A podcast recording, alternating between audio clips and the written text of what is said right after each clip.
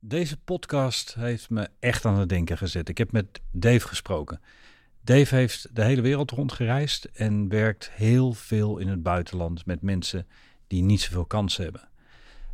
Hij heeft betterfuture.com opgezet, een organisatie die Nederlandse leiders koppelt aan leiders in het buitenland, maar ook Nederlandse leiders meeneemt naar achtergestelde gebieden in India en in Afrika. Erg bijzonder wat er dan ontstaat. Ik ben erg aan het denken gezet door deze podcast, omdat Dave, bescheiden als hij is, hele grootste dingen doet. Hij heeft 200.000 vrouwen aan onderwijs geholpen via het initiatief Bus Women. Iets wat hij heeft opgezet. Een bus waar je letterlijk onderwijs in krijgt. En die bus rijdt bijvoorbeeld in India. En inmiddels heeft hij heel veel bussen. Het zet me aan het denken of ik wel genoeg terug doe voor deze wereld. Ik wens je veel plezier, veel inzicht en genot bij het kijken naar Dave.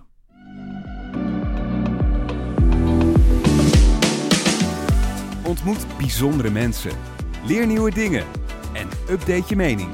Dit is de podcast van New Life University. Update je mening met Anatol.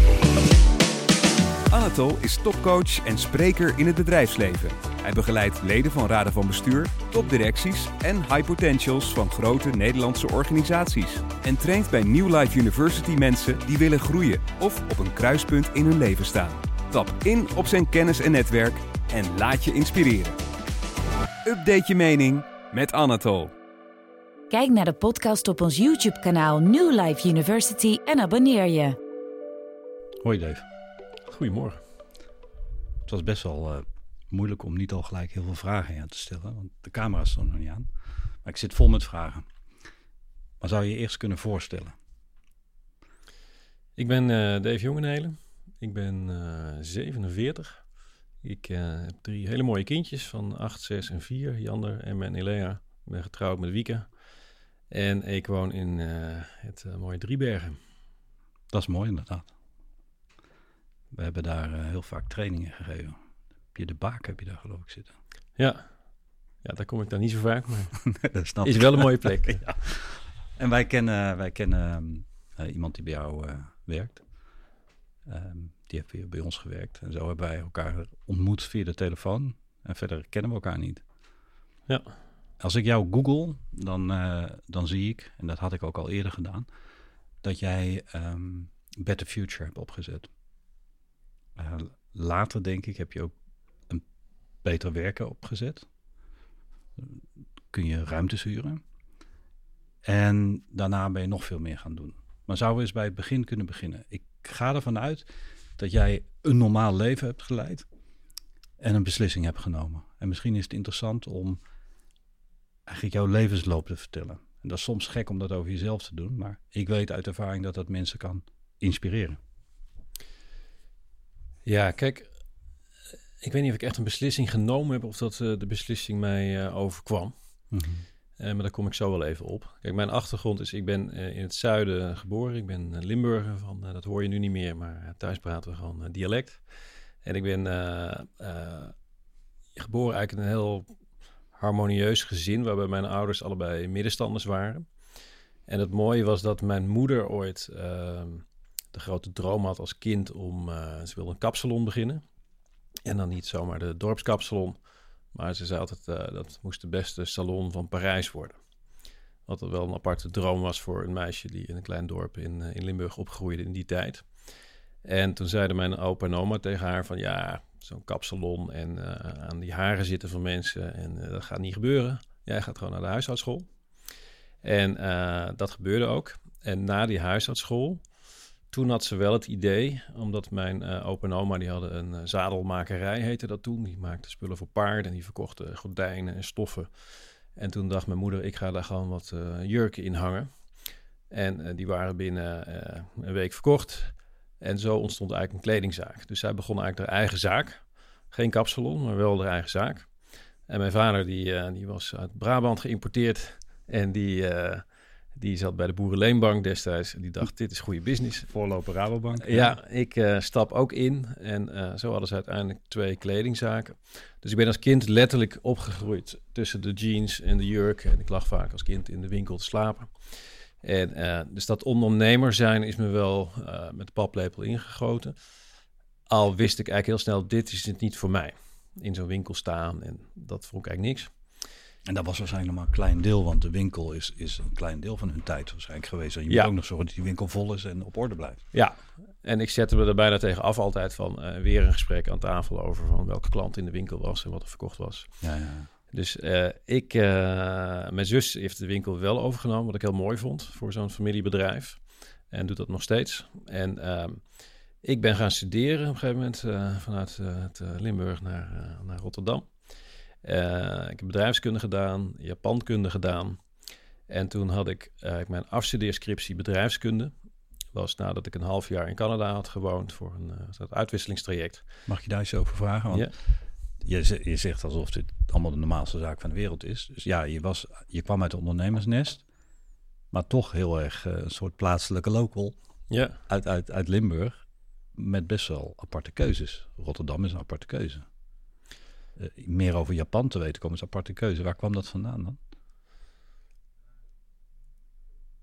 Ja, Rotterdam. Ik wist dat ik bedrijfskunde wilde doen. Ja. En dat had je in Groningen of Rotterdam. Dus ik kwam in Rotterdam terecht. Mm uh, zonder enige kennis van Rotterdam.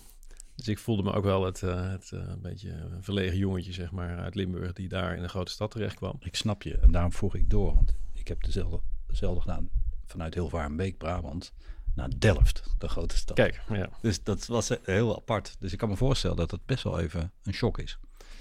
Ja, en ik vond Rotterdam heel fijn qua stad. Maar wat echt wel mijn uh, wereld opende was letterlijk dat verblijf van een half jaar in Canada. Mm -hmm. Omdat ik toen in één keer met Spanjaarden, mensen uit Noorwegen, uit echt letterlijk Mexico, de hele wereld zat je daar. En uh, ja, dat was en één groot feest, maar ook wel echt een soort onderdompeling in uh, ja, de, de, de diversiteit die de wereld is. En daar ook vriendschappen aan overgehouden. En daar ontstond eigenlijk ook een soort zakelijk idee. Um, en dat was om in Zuid-Afrika iets in toerisme te beginnen met een vriend van mij. En we kwamen daar iemand uit Australië tegen die een soortgelijk bedrijf had in, uh, in Australië. En toen hebben we onze scriptie uiteindelijk in Zuid-Afrika gedaan. En dat was net nadat uh, Nelson Mandela was gekozen. Dus dat was een uh, hele spannende tijd eigenlijk in Zuid-Afrika. Waar je middenin zat dus. Ja, en dat was fascinerend. Ook omdat wij gingen interviews doen voor onze scriptie. En toen voelde ik voor het eerst van mijn leven van... ja, ik zit hier alleen maar omdat ik toevallig blank ben. Anders had ik bij deze persoon niet eens aan tafel gezeten. Dus dat vond ik best heftig om mee te maken. En tegelijkertijd voelde je ook van... in Zuid-Afrika is en was echt iets aan de hand. En waar je in de Nederlandse samenleving soms de urgentie minder voelt... of niet voelt... Mm -hmm. voel je daarvan, er staat echt iets op het spel. En iedereen wil bouwen aan een nieuw soort samenleving. Met alle uitdagingen van dien. Maar je voelt wel, uh, ja, hier staat iets op het spel en mensen willen gezamenlijk vooruit. En dat vond ik heel inspirerend. Al was het zo dat het plan wat we hadden, dat werd steeds dikker en de financiering werd steeds dunner. Dat was geen goede combi. En toen ben ik uh, uiteindelijk om geld te verdienen in Nederland aan de slag gegaan. En als je niet helemaal weet wat je dan uh, wil, uh, word je consultant, zeg ik altijd. Dank je. En, ik hoop dat je dat herkent al natuurlijk. ja. ja. Nee, en ik ben toen gaan werken bij, bij Hey Group in Zeist. Wat ik een heel mooi bedrijf uh, vond. En waar ik ja, projecten mee gaan doen. Maar ik zat er eigenlijk in van na een half jaar ga ik naar Zuid-Afrika. En dan ga ik die business opstarten. Ja, dus er was een rode draad die je gevonden had. En dit was even een uitstapje om het mogelijk te maken. Ja, en dat uitstapje, doordat dat plan uh, te dik werd en het geld er niet was, uh, dat werd een langer uitstapje. Dus Even heen graden. Ja, ik heb vijf jaar bij Hey gewerkt. En totdat ik uh, in 2001, letterlijk de week voor de 11 september, een last minute vakantie had geboekt. En naar Gambia ging met een koffertje kleding van die kledingzaak van thuis. Mm -hmm. En toen dacht ik van, uh, na een paar dagen strand, waren we op zoek naar van hoe komen we van die kleding af op een goede manier. En toen zijn we met een lokale gids eigenlijk het binnenland ingereden. En daar kwam ik mensen tegen die zo bevlogen waren, zoveel passie hadden en eigenlijk zoveel talent hadden, zonder dat ze enige vorm van middelen hadden, dat ze tegen mij zeiden van ja, wij willen, wij willen vooruit. We hebben allerlei dromen en plannen. En ik heb toen eigenlijk leren inzien van ja, de plek waarin je, waar je geboren wordt, bepaalt wel heel fundamenteel hoeveel kansen je hebt.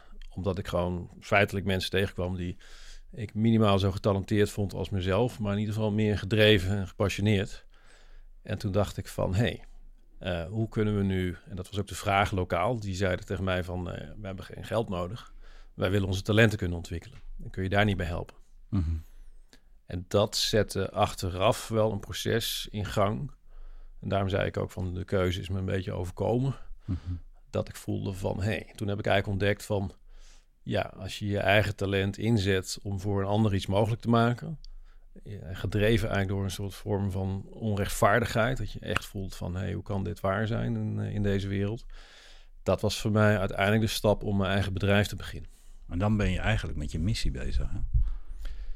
Ja, al vind ik in deze tijd het woord Eens. missie, purpose, dat voelt heel maakbaar. Mm Terwijl het voor mij meer voelt van, wat ik al zei, ik heb het ontdekt al gaandeweg. Mm En het wordt eigenlijk wel duidelijker in een bepaalde zin.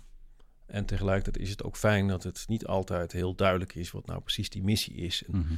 en daar zit mijn moeite soms met nu dat purpose wordt een soort nieuw soort target, wat iets nobeler is dan uh, vroeger een beetje geld verdienen. Mhm. Maar daar zit voor mij in, ik kijk meer naar het leven dat het als het ware, ja, je ik voel altijd dat ik een soort voortgeduurd word door iets wat mhm. mij drijft. Wat ik niet helemaal kan plaatsen. Maar ik voel wel als ik daarin ga leunen en daarnaar luister, ja, dan gebeuren er ook hele mooie dingen op mijn pad. Mhm. Maar juist niet als ik het probeer te, te formateren aan de voorkant en uh, in een mooi statement te vatten of uh, in mooie doelen. Ja, maar mijn eigen definitie, als dat een definitie is van missie, is eigenlijk als je je talenten inzet voor mensen die die talenten niet hebben, dan kom je toch behoorlijk dicht in de buurt van je missie. En waar dan die talenten vandaan komen, zo weet ik ook, weet ik ook niet precies. Maar daar, kunnen we misschien nog uh, wel over te spreken raken. Maar ik ben het wel met je eens dat het tegenwoordig in mijn woorden kunstmatig is, ook heel vaak. Of dan wordt er een, een missie ergens overheen gelegd of gezocht. Um, terwijl het eigenlijk veel makkelijker is. Als je voelt dat je iets moet doen en je doet het. En jij maakt er jij merkt zelfs nog dat eigenlijk in dat gouden handje, dat gouden handje je dan in de juiste richting drukt en dat je allerlei opportunities op je pad krijgt. Dan weet je dat je in de goede richting gaat. Maar dan nog, dan vereist dat wel lef. Later, terug. Mooi verhaal. En, en dan groei je eigenlijk in uh, mensen helpen. Ja, mensen helpen, dat, het is eigenlijk mensen ondersteunen in de beweging die zij willen maken. En ik, Better Future eh, is in 2001 dus eigenlijk ontstaan uit die vakantiereis. En toen was het idee van uh, wat mijn mentor te plekken, Oesman, een uh, hele wijze Afrikaan, Gambiaan. En die zei altijd, when good people meet, good things will follow. En vanuit die overtuiging zijn we eigenlijk gaan kijken van, zonder het idee te hebben, wij moeten mensen helpen. Mm Nee, we gaan eigenlijk verbinding maken met elkaar. En van daaruit gaan er weer dingen ontstaan die voor alle partijen relevant zijn. Dus het idee was, de mensen daar hebben geen toegang tot professionele ontwikkelingsprogramma's zoals wij die hier kennen. Um, en toen was het idee, en dat ontstond in de file in Zuid-Frankrijk, uh, om maar een plek te noemen. Toen kwam bij mij het idee eigenlijk binnen van, wauw, als we nu eens die mensen die kans wel geven. En we combineren dat met mensen uit in eerste instantie het Nederlandse bedrijfsleven uit hun vertrouwde omgeving te halen en, en deze echte wereld in te stappen. Zoals ik dat ook had gedaan in die vakantiereis. Mhm. Ja, dan ga je mensen elkaar echt leren, gaan mensen elkaar echt leren kennen. Ook verbinding maken tussen die ogenschijnlijk heel verschillende werelden. En dan in een setting waarin ze echt veel van elkaar kunnen leren. En waarbij het dus niet wij vanuit het Westen gaan daar mensen helpen. Juist niet. Maar we gaan samenwerken aan een gezamenlijke agenda.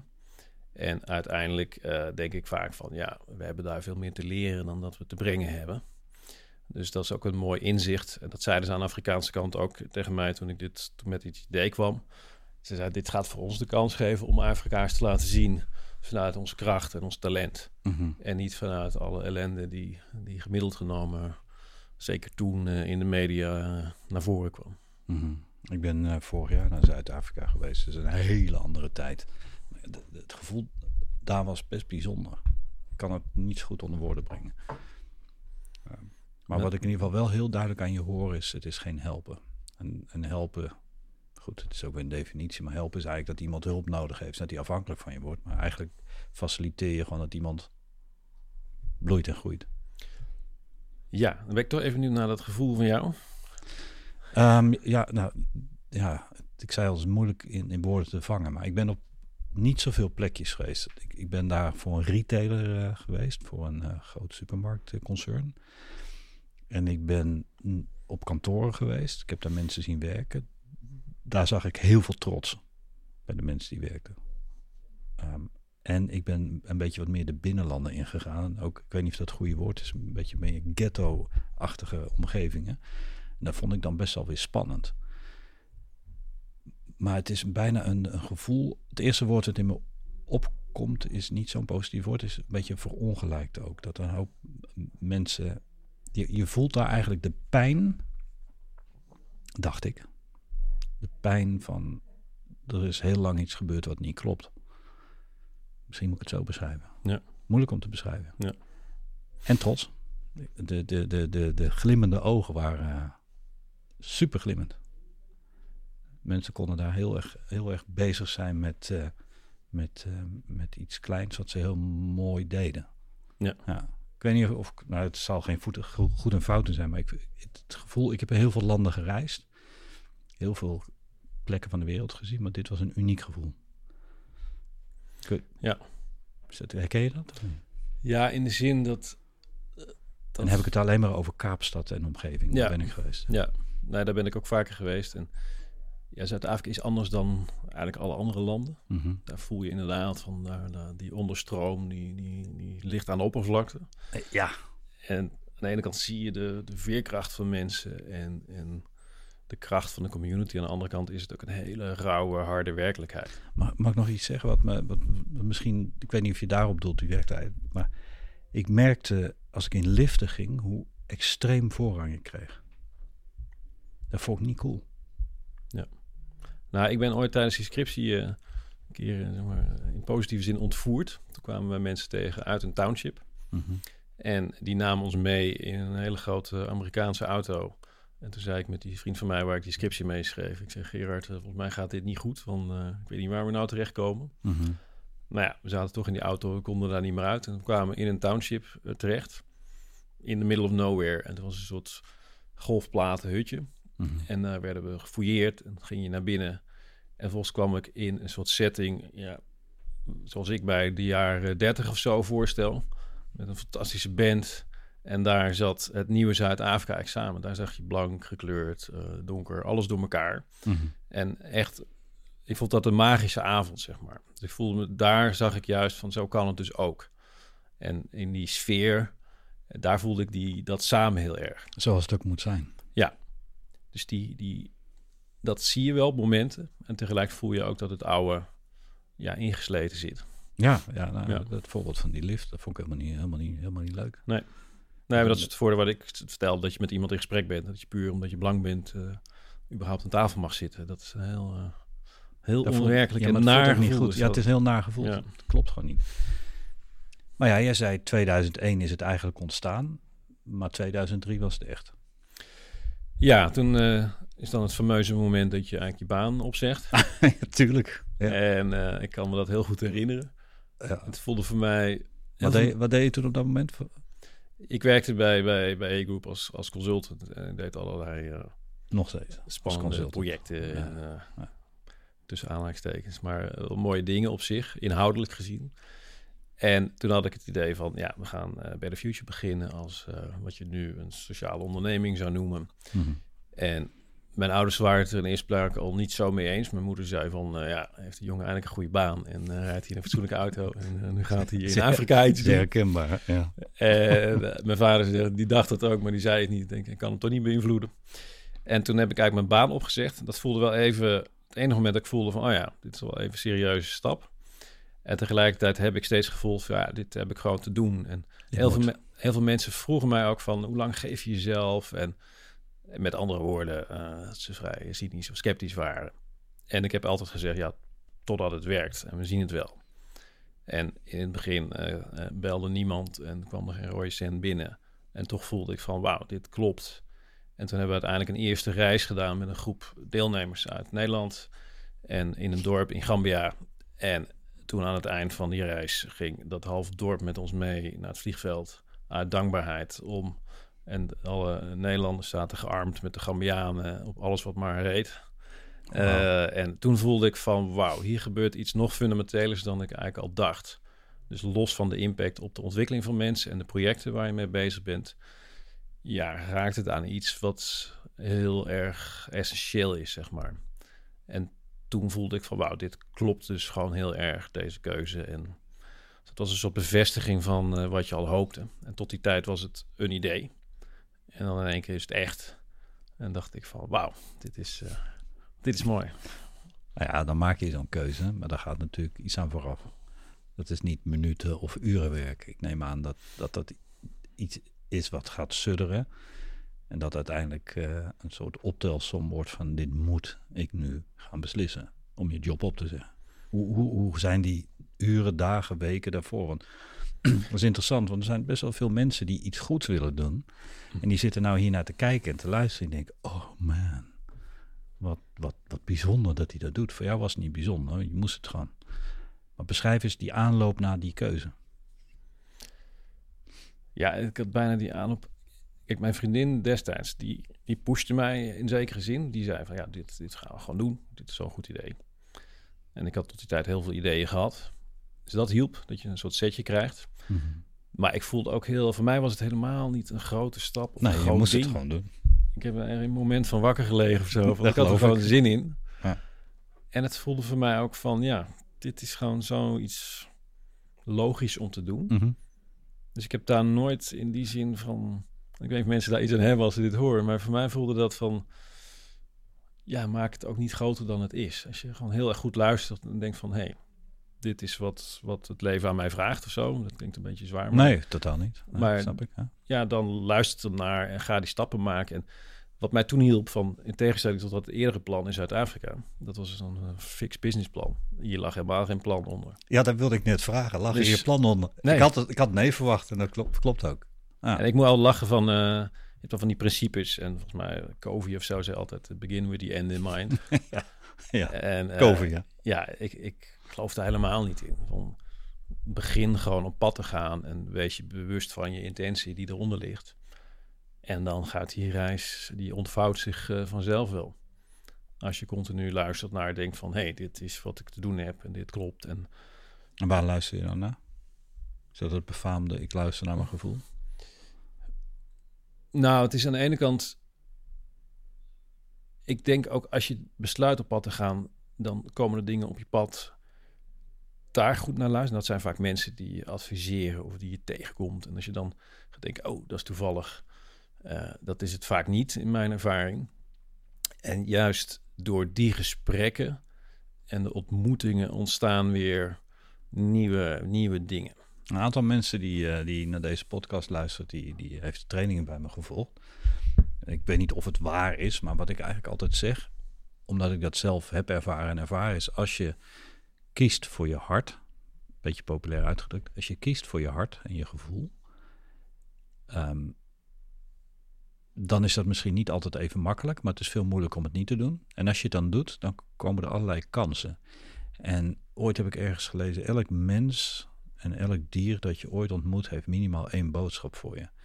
En als je in mijn, mijn leven die twee gaat combineren, dan ga je heel erg opletten op kansen. En dan ga je merken, en zo noem ik dat dan, dat het gouden handje je de, de juiste richting in duwt. Maar het is ook wel zo, wat ik erbij vertel, is dat er dan ook behoorlijk veel shit op je pad komt om even te testen of je op de goede richting zit. Nee, dat wou ik net zeggen. Kijk, kijk volgens mij heeft is Mandela zelf gezegd van... eh, courage is not the absence of fear. Dus je, het wil niet zeggen dat het heel makkelijk is. Juist niet. Leg uit. Kijk, ik heb zelf, als ik naar mezelf kijk, van, ik vind eh, groepen eh, per definitie eh, gewoon heel, heel erg spannend. Mhm. En dan ben ik ook toch dat verlegen jongetje uit Limburg die dat elke keer weer een drempel over moet om daarin te stappen. Nou, ik had ineens een bedrijf wat alleen maar met groepen over de hele wereld ging reizen in allerlei bijzondere omstandigheden. Dus ik had eigenlijk geen keus. Maar elke keer als het dan, eh, als je op zondag aankwam en op maandag begon, eh, zeg maar, het programma, dan dacht ik op maandagochtend van waarom heb ik dit in hemelsnaam ook weer gedaan? En dan een paar dagen later dacht ik van, nou ja, dit is dus waarom je het doet. Maar dat, dat is een aspect. Ik heb ook meegemaakt dat, ja, op een gegeven moment belden alleen mensen die, uh, die uh, belden de Kamer van Koophandel uh, waarom je de rekening nog niet betaald had. Dat, die belden en niet klanten. Of, mm -hmm. Dus ik heb ook wel momenten gehad dat je denkt, oh ja, het klinkt allemaal goed en gaat het dan echt lukken? En op één zo'n moment dat ik, het enige moment dat ik echt twijfelde aan, toen belde Oesman mij ook out of the... Out of... Dat moest zo zijn. Ja, en dan denk ik van ja, weet je wel, dan... Zit goed. Ja. En ik word ook wel geleid, merk ik, en dat is ook met andere ideeën en dingen waar ik nu mee bezig ben. Als ik initieel weerstand krijg, en mensen het niet begrijpen, dan word ik juist gemotiveerd om het wel te doen. Weet je dat je goed zit, hè? Ja. Ja. ja. En als iedereen uh, juichend is, dan denk ik vaak van... Hm. Oh, oh. Ja. ja. Dus uh, daar uh, zit ook een stukje aanwijzing, schuine streep motivatie. Ik geloof dat wel. ik geloof dat wel. Ik heb ooit het boek gelezen van James Redfield, de, de Celestijnse belofte, Celestine, Pro Celestine Prophecies. Mooi boek. Dat was voor mij thuis, thuiskomen eigenlijk, omdat ik heel veel van die dingen had gevoeld en dacht dat het zo zou zijn. En ik ook een paar keer een hartsbeslissing heb genomen. En dan dacht ik van nou, dan komt het allemaal wel weer goed. En dat komt dan ook goed. Maar dan krijg je toch wel wat testen, zeg maar. En hoe ziet zo'n reis er dan uit? Toen en nu?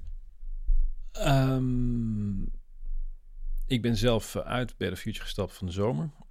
En tegelijkertijd uh, gaan die reizen door. En de onderliggende principes zijn niet anders. Mm -hmm. Oesman zei het altijd heel mooi. Van een basisprincipe is... Uh, yeah, one culture is not enough if we want to advance humanity. Dus het is altijd een ontmoeting tussen verschillende werelden. Het gaat altijd over het werken aan echte dingen uh, als het gaat om impact. Geen theoretische cases, maar levensechte vraagstukken die super relevant zijn voor de mensen waar je op dat moment bent. En dat kan uh, in India zijn dat je met de jongere werkers uh, in de sloppenwijken actief bent. Of met scholen of met ziekenhuizen. Maar dat kan ook in, in, in, in Rotterdam-Zuid of in, in Utrecht ergens. Mm -hmm. Dus dat, we zoeken altijd dat echte, die echte wereld op. Omdat daar uiteindelijk ja, al die, die leiderschaps- en talentdingen die je aangereikt krijgt. Uiteindelijk gaat het daarom van, mm -hmm. ja, kun je dat omzetten naar, naar echte impact. En dan zit altijd de component in dat je mensen helpt om uh, dichter bij zichzelf en bij elkaar te komen. Dus dat is een vorm van coaching, reflectie. Mm -hmm. Dus het is heel actief zo'n reis. Je werkt echt aan vraagstukken. Mm -hmm. Nooit, uh, we gaan nooit muurtjes bouwen of schooltjes verven, maar echt uh, nadenken over wat zijn de strategische vraagstukken. En die worden ook altijd ingebracht door de lokale mensen. Dus het moet niet afhankelijk zijn van zo'n reis. Oh, dat is interessant. Mm -hmm. Dus we hebben altijd gezegd, wij bouwen voort op het lokale initiatief. En voor hen is dit een soort versneller in hun ontwikkeling. Een mogelijkheid om te sparren met mensen uit een andere wereld. Mm -hmm. Maar ze zijn en blijven eigenaar van dat ontwikkelingsproces. Maar om het goed te begrijpen, als je zeg maar die twee groepen mensen bij elkaar brengt, om het even plat te slaan, dan ontstaat er iets. Dan ontstaat er die klassieke win-win voor beide. Um, en dat is eigenlijk, dat staat centraler dan dat je op pad gaat met een paar mensen die een uh, goede bankrekening hebben of een goed bedrijf achter zich hebben en even gaan helpen. Want dat is het niet. Nee, sterker nog, daar zit mijn allergie ook op. Ja, dat zag ik net. Ja. Ik, ik pakte het woord uh, uh, help en ik was nog niet bij letter 2. En ik denk, oh shit, tol, je hebt het niet begrepen. Want hij bedoelt iets anders. Maar ik snap je heel goed. In, in, in, in coachland, als ik mijn coachpad opzet, is helpen nadan, dat woord. Je helpt, je helpt niet mensen, maar je faciliteert mensen om het beste uit zichzelf te halen. En je kan ze hoogstens wat extra skills geven, maar het zit, het zit erin moet eruit, het moet gefaciliteerd worden. En dan hebben wij wel ontzettend mazzel dat we in een mooi bedje zijn geboren. Jij in Limburg, ik in Brabant, in een veilig land. Maar hoe oneerlijk is het eigenlijk dat ja, zo'n mooie ziel in een lichaam best wel afhankelijk is van de plek waar je geboren wordt. Niet alleen op de aardkloot, maar binnen die plek dan ook nog wat voor familie uh, enzovoort enzovoort. Ja. Dus het faciliteren om het beste uit, uit die mensen te... Maar, maar dat geeft dus een inzicht bij de leiders de managers die onder andere met jouw reizen meegaan. Waar zit die impact? Mag ik nog een beetje inleiding geven? Ik heb bij, ik heb bij een soort mannen, mannen-netwerkvereniging gezeten, de Round Table. Ja. En dan, dan was, het, was het allemaal heel erg bijzonder als we dan een keer met mensen op stap gingen die, uh, die het minder hadden. Dat kan een geestelijke, lichamelijke handicap zijn of een van beide. Maar ik heb het nooit zo anders gezien en zo bijzonder gezien. Maar er waren mensen die echt alsof ze in een andere wereld stapten. Dat heb ik eigenlijk nooit gehad. Voor mij is dat eigenlijk heel, heel normaal. Er zijn allerlei verschillende mensen. Zien er verschillend uit. Kijk, waar zit die shock dan? Of het leren? Ik denk dat het niet zozeer shock is. En dat, Wat is het? Daar zijn we ook niet naar op zoek. Bewustzijn. Het zit meer op herkenning van menselijkheid. Dus als je echt dieper gaat, Mhm. dan komt, kom je op het punt waarin mensen dezelfde soort verlangens, waarden hebben. Dat is zo mooi om te zien. Ik zeg wel eens van, als zo'n reis... Op een gegeven moment komen mensen op een punt waar ze alleen nog maar mooi zijn. Dan is alle, zeg maar, eh, bescherming eraf. Alle, alle status, alle... Dan kom je eigenlijk op een punt waar mensen gewoon... eh, Mens zijn. eh, ja, zichzelf willen zijn, iets voor een ander willen betekenen, waar het leven eigenlijk heel essentieel wordt en simpel wordt. En je ziet mensen ook letterlijk gewoon zachter worden en openen in hun gezicht. En hoe ze... De mensen die je meeneemt. Ja, maar ook de mensen lokaal. Dus aan Mhm. beide kanten zie je eigenlijk dat er een punt komt waarin je elkaar echt gaat zien en ontmoeten. En dat er heel veel ruis of zo weggaat. Mhm. En dat vind ik echt mooi. En Afrika doet daar nog iets speciaals in Mhm. omdat je daar ook voelt van eh, ja, de aardsheid, het plezier, eh, de verbinding eh, en, en alles wat we ook niet zien aan energie. eh, ja, dat zorgt ook wel dat mensen eigenlijk niet anders dan tot die kern kunnen komen. En heb, je, heb jij toen ontdekt dat als zoiets gebeurt, dat het ook een impact heeft op het leven hier in Nederland? Want je hebt, voor zover ik het kon researchen, eigenlijk drie bewegingen of drie inzichten. Je hebt een, een, een macro-inzicht, een micro-inzicht. Eh, en een derde ben ik eventjes kwijt. Maar ik kan me voorstellen dat, dat ook het leven bij jou in je eigen gezin in Nederland verandert door wat je daar meemaakt. Ja, is een mooie vraag.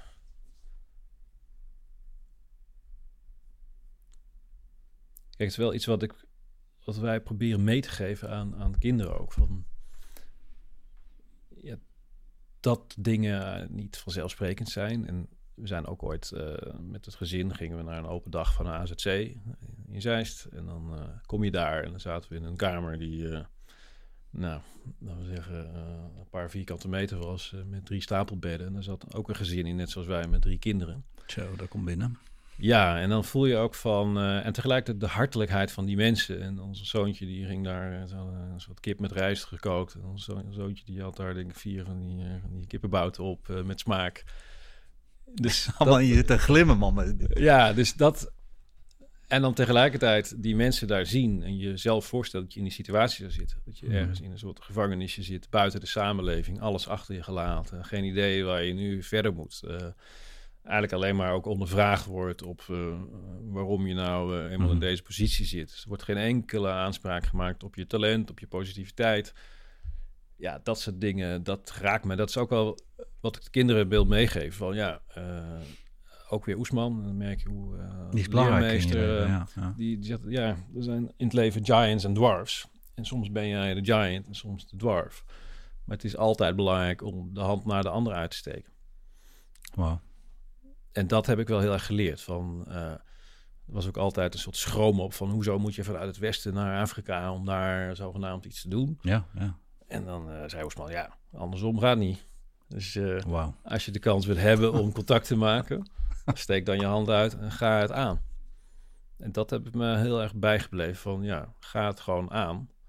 En daarom ontstaat er wel iets. Maar dat betekent dus, dat eh, zou ik me kunnen voorstellen, dat is eigenlijk een vraag dus, als je, als je dat daar zo leert, inziet, dat dat een absoluut effect heeft als je weer terugkomt.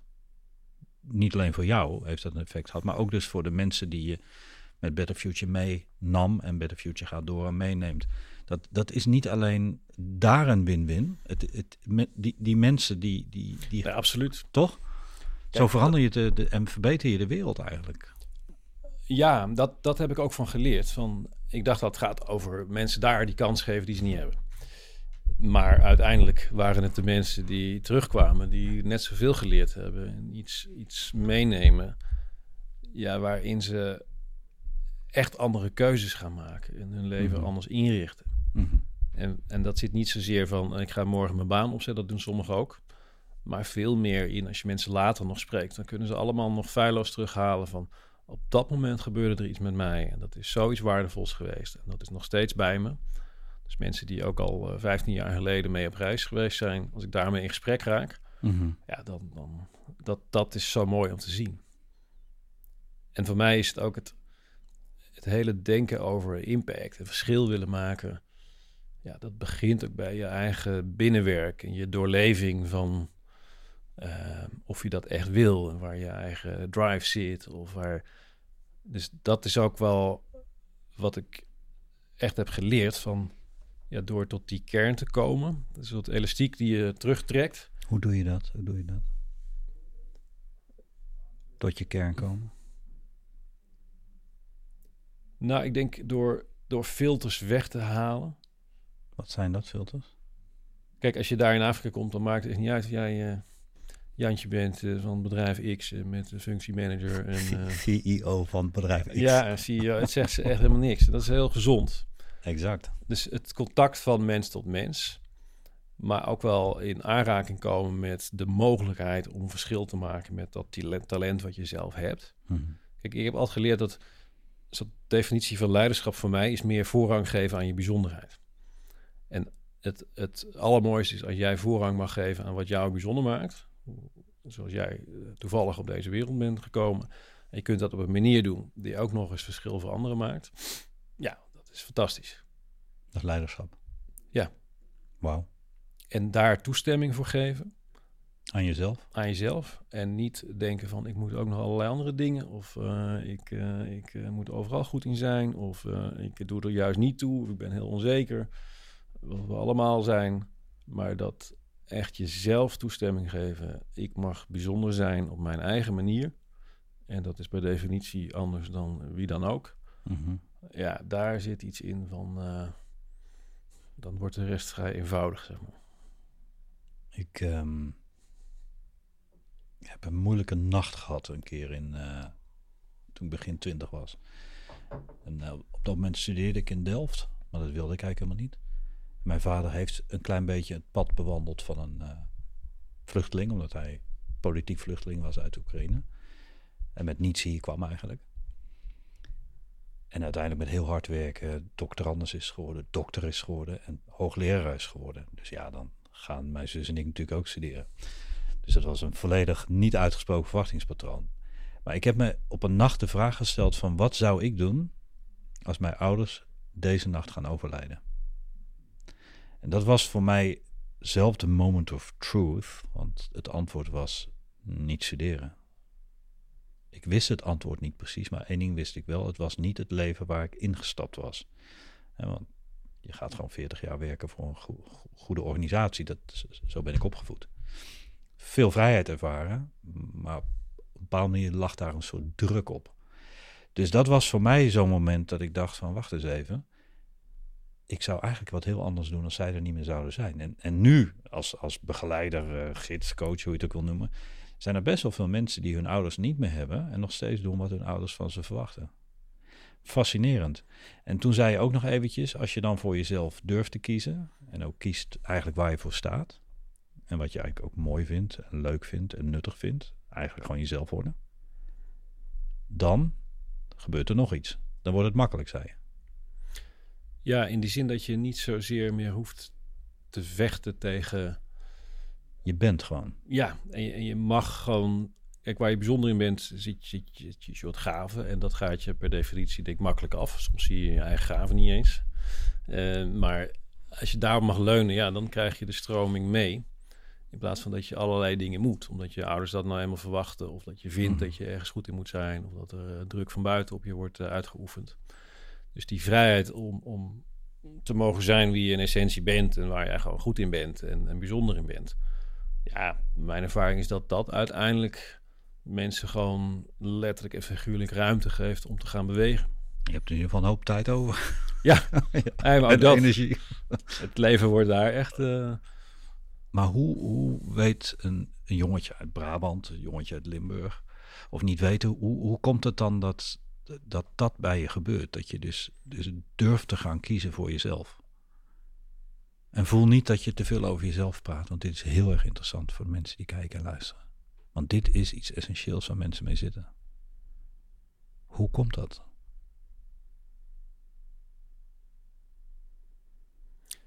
Ja, ik weet niet of het hoe komt dat de goede vraag is. Het is meer. Nou, ik was ongelukkig, erg ongelukkig. Dus bij mij is het, en dat is niet de enige weg, maar bij mij was het meer van. Elke dag had ik zo'n gevoel in mijn buik van dit klopt niet, dit wil ik niet, dit is het niet. Ja, voor mij is het het overkomt je. Mhm. En als ik naar mezelf kijk, dan is het aan de ene kant dat, dat diepe gevoel van onrechtvaardigheid en confrontatie ook met het feit dat ik wel altijd de kans heb gehad en anderen dat niet hebben. En dat ik in essentie voel van dat, dat klopt, Precies, dat klopt precies. Niet. waar, Daar- waar, waar komt dat vandaan? ja, dat is, weet je toch, een soort moreel besef of zo van. Maar ik gewoon de simpele vraag: klopt dit? Nee, Mhm. klopt niet. Mhm.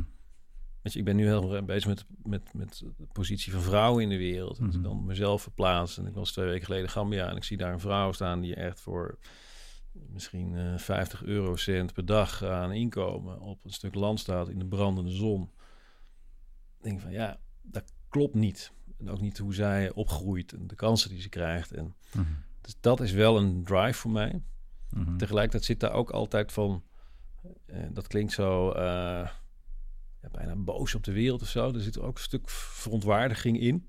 En tegelijkertijd ook een soort excitement om er iets aan te kunnen doen. Mhm. Dat je ook voelt dat die bijzonderheid die je hebt wel degelijk een verschilletje kan maken voor een ander, groot of klein. En iedereen heeft zo'n bijzonderheid.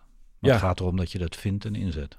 Ja, dat, dat, dat zit bij die toestemming geven aan, aan jezelf. Mhm. En ook wel, denk ik, openstaan dat je het mag toepassen in een context waar, waar het ertoe doet.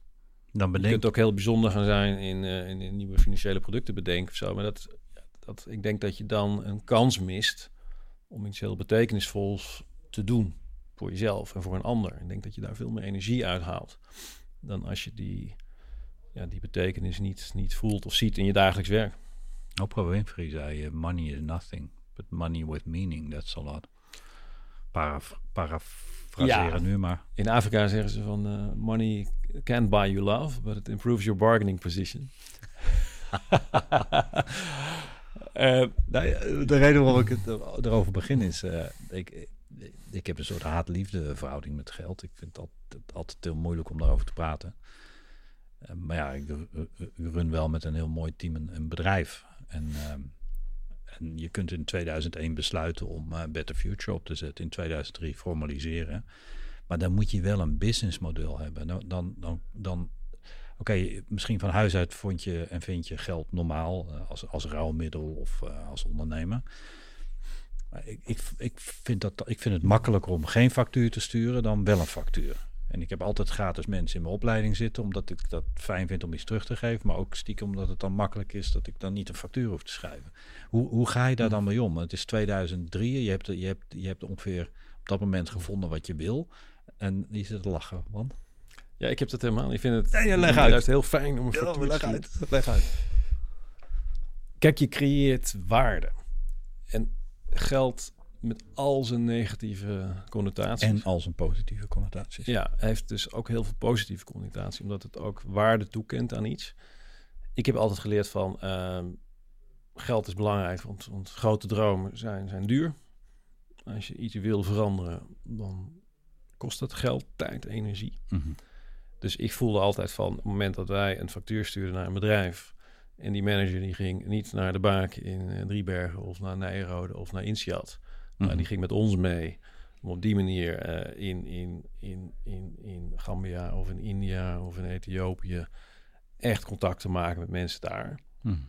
Dat is fantastisch. Dat is toch de ultieme win-win. Eh, voor die persoon is het geweldig. Eh, voor de mensen daar is het eh, fantastisch. Eh, het bedrijf krijgt iemand terug die, die bijzonder geïnspireerd is. Een heel ander niveau van energie heeft. En wij kunnen een factuurtje sturen en het mogelijk maken dat die mensen in Ethiopië of Gambia ook zo'n programma kunnen doen wat ze normaal nooit deden. Dus geld is, is in ieder geval iets dat, dat als een ruilmiddel kan worden ingezet, maar het, het vertegenwoordigt ook toegevoegde waarde. Ja, en geld is.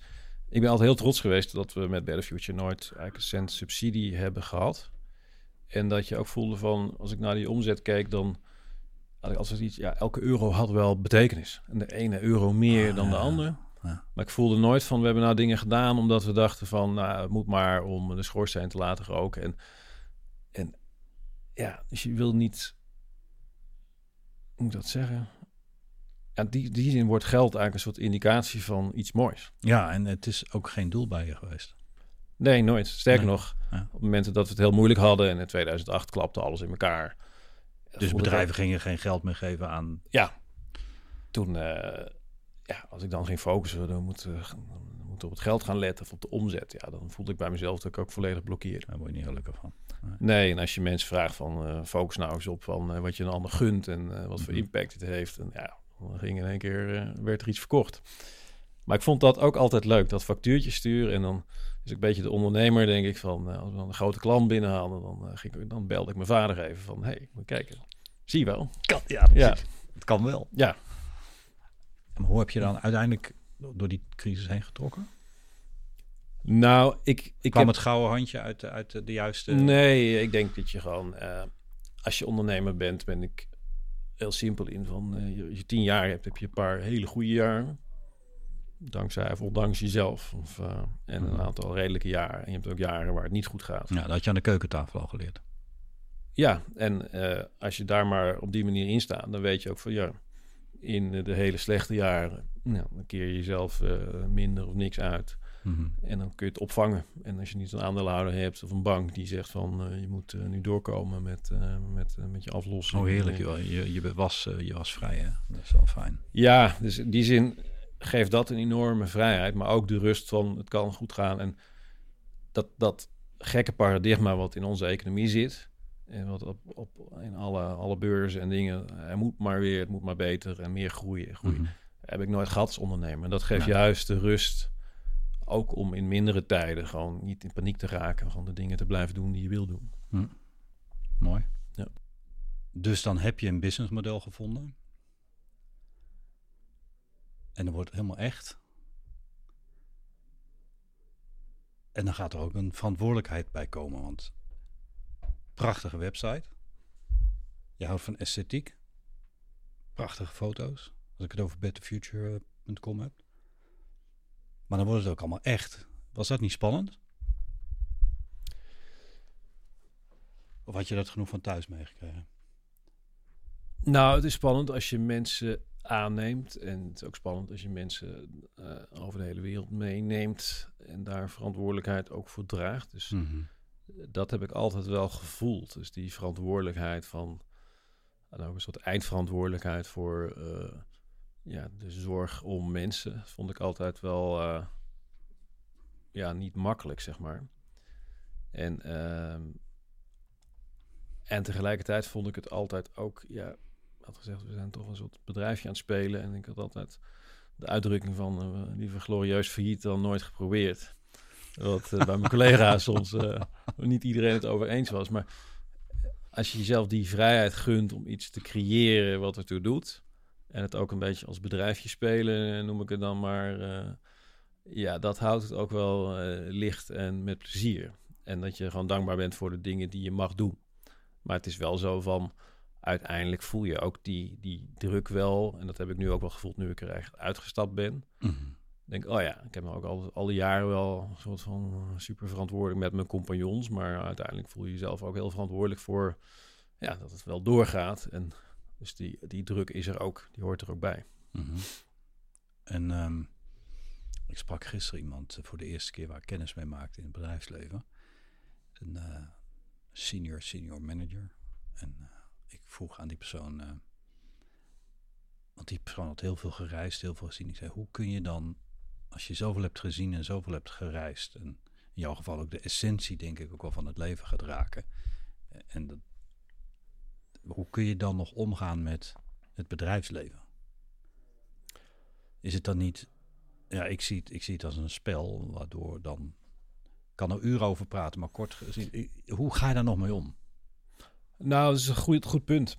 Kijk, eh, dan kun je toch niet niet meer serieus nemen als mensen carrière aan het maken zijn en ehm, druk maken over kijk, ik, shareholder value. Eh, ja. Kijk, ik heb... Uh, je had het net over dat je migraine hebt. En uh, dat kreeg ik op een gegeven moment ook. En dat was voor mij ook, had daar wel mee te maken. Dat ik voelde, ik moest zoveel moeite doen om uiteindelijk bij dat stuk impact te komen. Of dat stukje wat ik noemde van daar waar mensen alleen nog maar mooi zijn. Zeg maar even een beetje mm. hoogdravend gezegd. Maar dat er zoveel ruis omheen zat. Mhm. En dat er zoveel discussies gingen over wat zou de baas van de baas hiervan vinden. En, Precies. En ja, daar ben ik ook gaandeweg achter. Daar heb ik ook geen zin en geduld in, zeg maar. Dus dat voelde ik ook van dat traject waar je uiteindelijk op iets heel moois komt. Daar had ik ook minder energie voor om dat zelf te doen. Je werd een beetje ongeduldiger of je had er gewoon ja. Die een, ah ja, ja, ik snap heel goed wat je bedoelt. Ja. Ik, ik heb voor, voor mezelf een modus gevonden uh, uh, dat ik daar helemaal geen last meer van heb. Maar dat kantelpunt, dat, dat weet ik nog heel goed. Hoe, ja. hoe, de, hoe was het genoeg? Ja, kijk, wat er bij mij gebeurde was uh, in 2007, 8 deed ik zo'n leiderschapsprogramma. Mm -hmm. Ook weer in Gambia, niet toevallig. En toen uh, deden we uh, met managers hadden we zo'n groep zitten. En toen in de pauze van het programma kwam ongeveer de rest van het dorp voor mijn gevoel binnen. Mm -hmm. En die kwamen ons vragen, wat zijn jullie aan het doen? En toen was mijn collega nog een keer ons hele programma aan het uitleggen. En al die mensen die zo su super leergierig waren. En toen ontstond het idee van hoe zouden we de vrouwen kunnen bereiken? Met name omdat zij zo'n grote rol hebben en eigenlijk de minste kansen hebben. En toen kwam het idee van we gaan een, een school beginnen voor die vrouwen. En als je een beetje fast forward doet, ik zal daar straks wat meer over vertellen. Maar ik was daar vorig jaar ook weer. Die school is inmiddels werkelijkheid. En toen voelde ik van, ja, als je die rechtstreeks impact hebt en dat gevoel dat even die corporate saus ja, en gedoe er niet omheen zit, dat voelde voor mij als een soort verademing. Omdat ik ook voelde van, hé, hey, uh, de bijzonderheid die, die ik dan heb, kan ik hier eigenlijk rechtstreeks ongefilterd in kwijt. Mm En ja, dat scheelt mij dan een hoop uh, uh, migraine en koppijn en, en zorgen. Mhm. Dus dat was uh, ja ook wel een soort stap om weer vooruit te bewegen, zeg maar. Mm -hmm. Terwijl ik nog steeds alle liefde van de wereld heb voor de, de reizen die, die bij de Future maakt. En zelfs nog steeds een, een reis mee begeleid. Alleen daarin voel ik van, ja, ik wil wel met de stroom meebewegen. En het echt uh, helemaal vastbijt in, in, een bedrijf wat van heel ver komt en die transitie wil doen. Ja, daar zijn andere mensen denk ik veel beter en geduldiger en wijzer in dan dat ik dat ben. Dus die behoefte voel ik ook niet. Uh. En je bent er waarschijnlijk achtergekomen dat je tijd maar één keer kan uitgeven. Ja, en dat leer je ook door naar je lichaam uiteindelijk te luisteren. Voor mij is dat altijd wel ook een soort van graadmeter van uh, mm -hmm. De, zwakke plekken in de rug of de migraine of die, die liegen niet. En dat is voor mij ook van, ja, ben, je, ben ik zuiver bezig en spendeer ik, doe ik de dingen waar ik energie van krijg. En ik zit ook niet in elkaar dat ik 80, eh, 90 uur per week kan werken, want uh, die aandachtscurve heb ik niet. En die, die, die ausdauer, zeg maar, die, uh, dus ik, moet, ik gedij juist als ik niet helemaal vol zit en wat lummeltijd tussendoor heb om creatief te zijn. en, dus ik heb gaandeweg wel geleerd ook daarnaar te luisteren en het op die manier in te richten. Als coach moet, moet, ik, moet ik altijd mezelf de vraag stellen of iemand wel of niet teachable is. En dat heeft denk ik ook te maken met dat ik heel lang in het vak zit. En je weet dat je je tijd maar één keer kan uitgeven. En ik werk het liefst met mensen die dan ook iets doen met wat je zegt. Ik heb wel gemerkt dat ik iets moest doen om, om ermee om te kunnen gaan. Dat, dat, dat bedrijven soms langzaam zijn in zijn geheel. Of dat, dat kun je zelf invullen. Ik heb uh, heel veel aan een mentor van me gehad, Paul. Die zei, uh, Anatol, maak een deal met het universum van een kwart eeuw. En vraag het universum om altijd goed voor je te zijn. En wat je teruggeeft is jezelf en de mensheid. En op de rem staan. En ben je toen ook dingen anders gaan doen? Uh, volledig. De, uiting was hetzelfde. Maar de rust kwam in me. En dat merk ik omdat ik nu heel veel met, uh, met vooral grote organisaties met ons team werk. De, de, de, meeste organisaties zijn een paar duizend mensen en meer. En daar moet je gewoon een, een geduld hebben. En ik werk de, de laatste 10, 12, 13 jaar heel veel met CEO's. En het leuke daarvan is weer dat je ziet dat zij snel willen, maar wel het geduld kunnen opbrengen om communicatief ervoor te zorgen dat het wel landt wat ze willen dat er landt. Um, maar ik heb er in ieder geval heel veel aan gehad voor mijn eigen rust. En, en de, de, de gejaagdheid is voor niet helemaal weg. Want er moet altijd wel iets gebeuren en snel. Maar de gejaagdheid is voor een groot deel weggegaan doordat ik die deal met het universum heb gemaakt. Die deal is vorig jaar afgelopen. Dus ik, ik heb weer een, weer een nieuwe deal gemaakt Ja. voor de komende jaren. Maar dat, dat helpt wel. En ik, ik, ik praat er iets uitgebreider over, omdat ik me heel goed kan voorstellen dat je op een gegeven moment bij jezelf denkt, nou kom op jongens, waar maken jullie nou in godesnaam helemaal druk om? Hier gaat het helemaal niet over. Nee, nog erger. Je wordt er zelfs in meegezogen. En, Leg en- uit, leg uit, leg uit. Nou, kijk, ik denk dat we ons onvoldoende beseffen. En dat merk ik zelf ook als ik... Je stapt in een bepaalde energie. Mhm. En, en voor het weet word je daarin in meegenomen. En kijk, ik denk als het klopt... ehm, ik was laatst bij een fotograaf, eh, ook een Driebergenaar, eh, Jan van der Greef, fantastische natuurfotograaf. Dat een plaatje aan de wand hangen en dat heet Dynamic Stillness. En dan zie je eigenlijk een beeld van mij vogels die volop in beweging zijn en daaronder een hele kalme stroom water. En dat vond ik een heel mooi beeld, omdat dat eigenlijk aangeeft, ja, die kalmte daaronder, die innerlijke stilte en dat gevoel van, hé, hey, het is goed. Ik geef mezelf die toestemming om te zijn wie ik ben.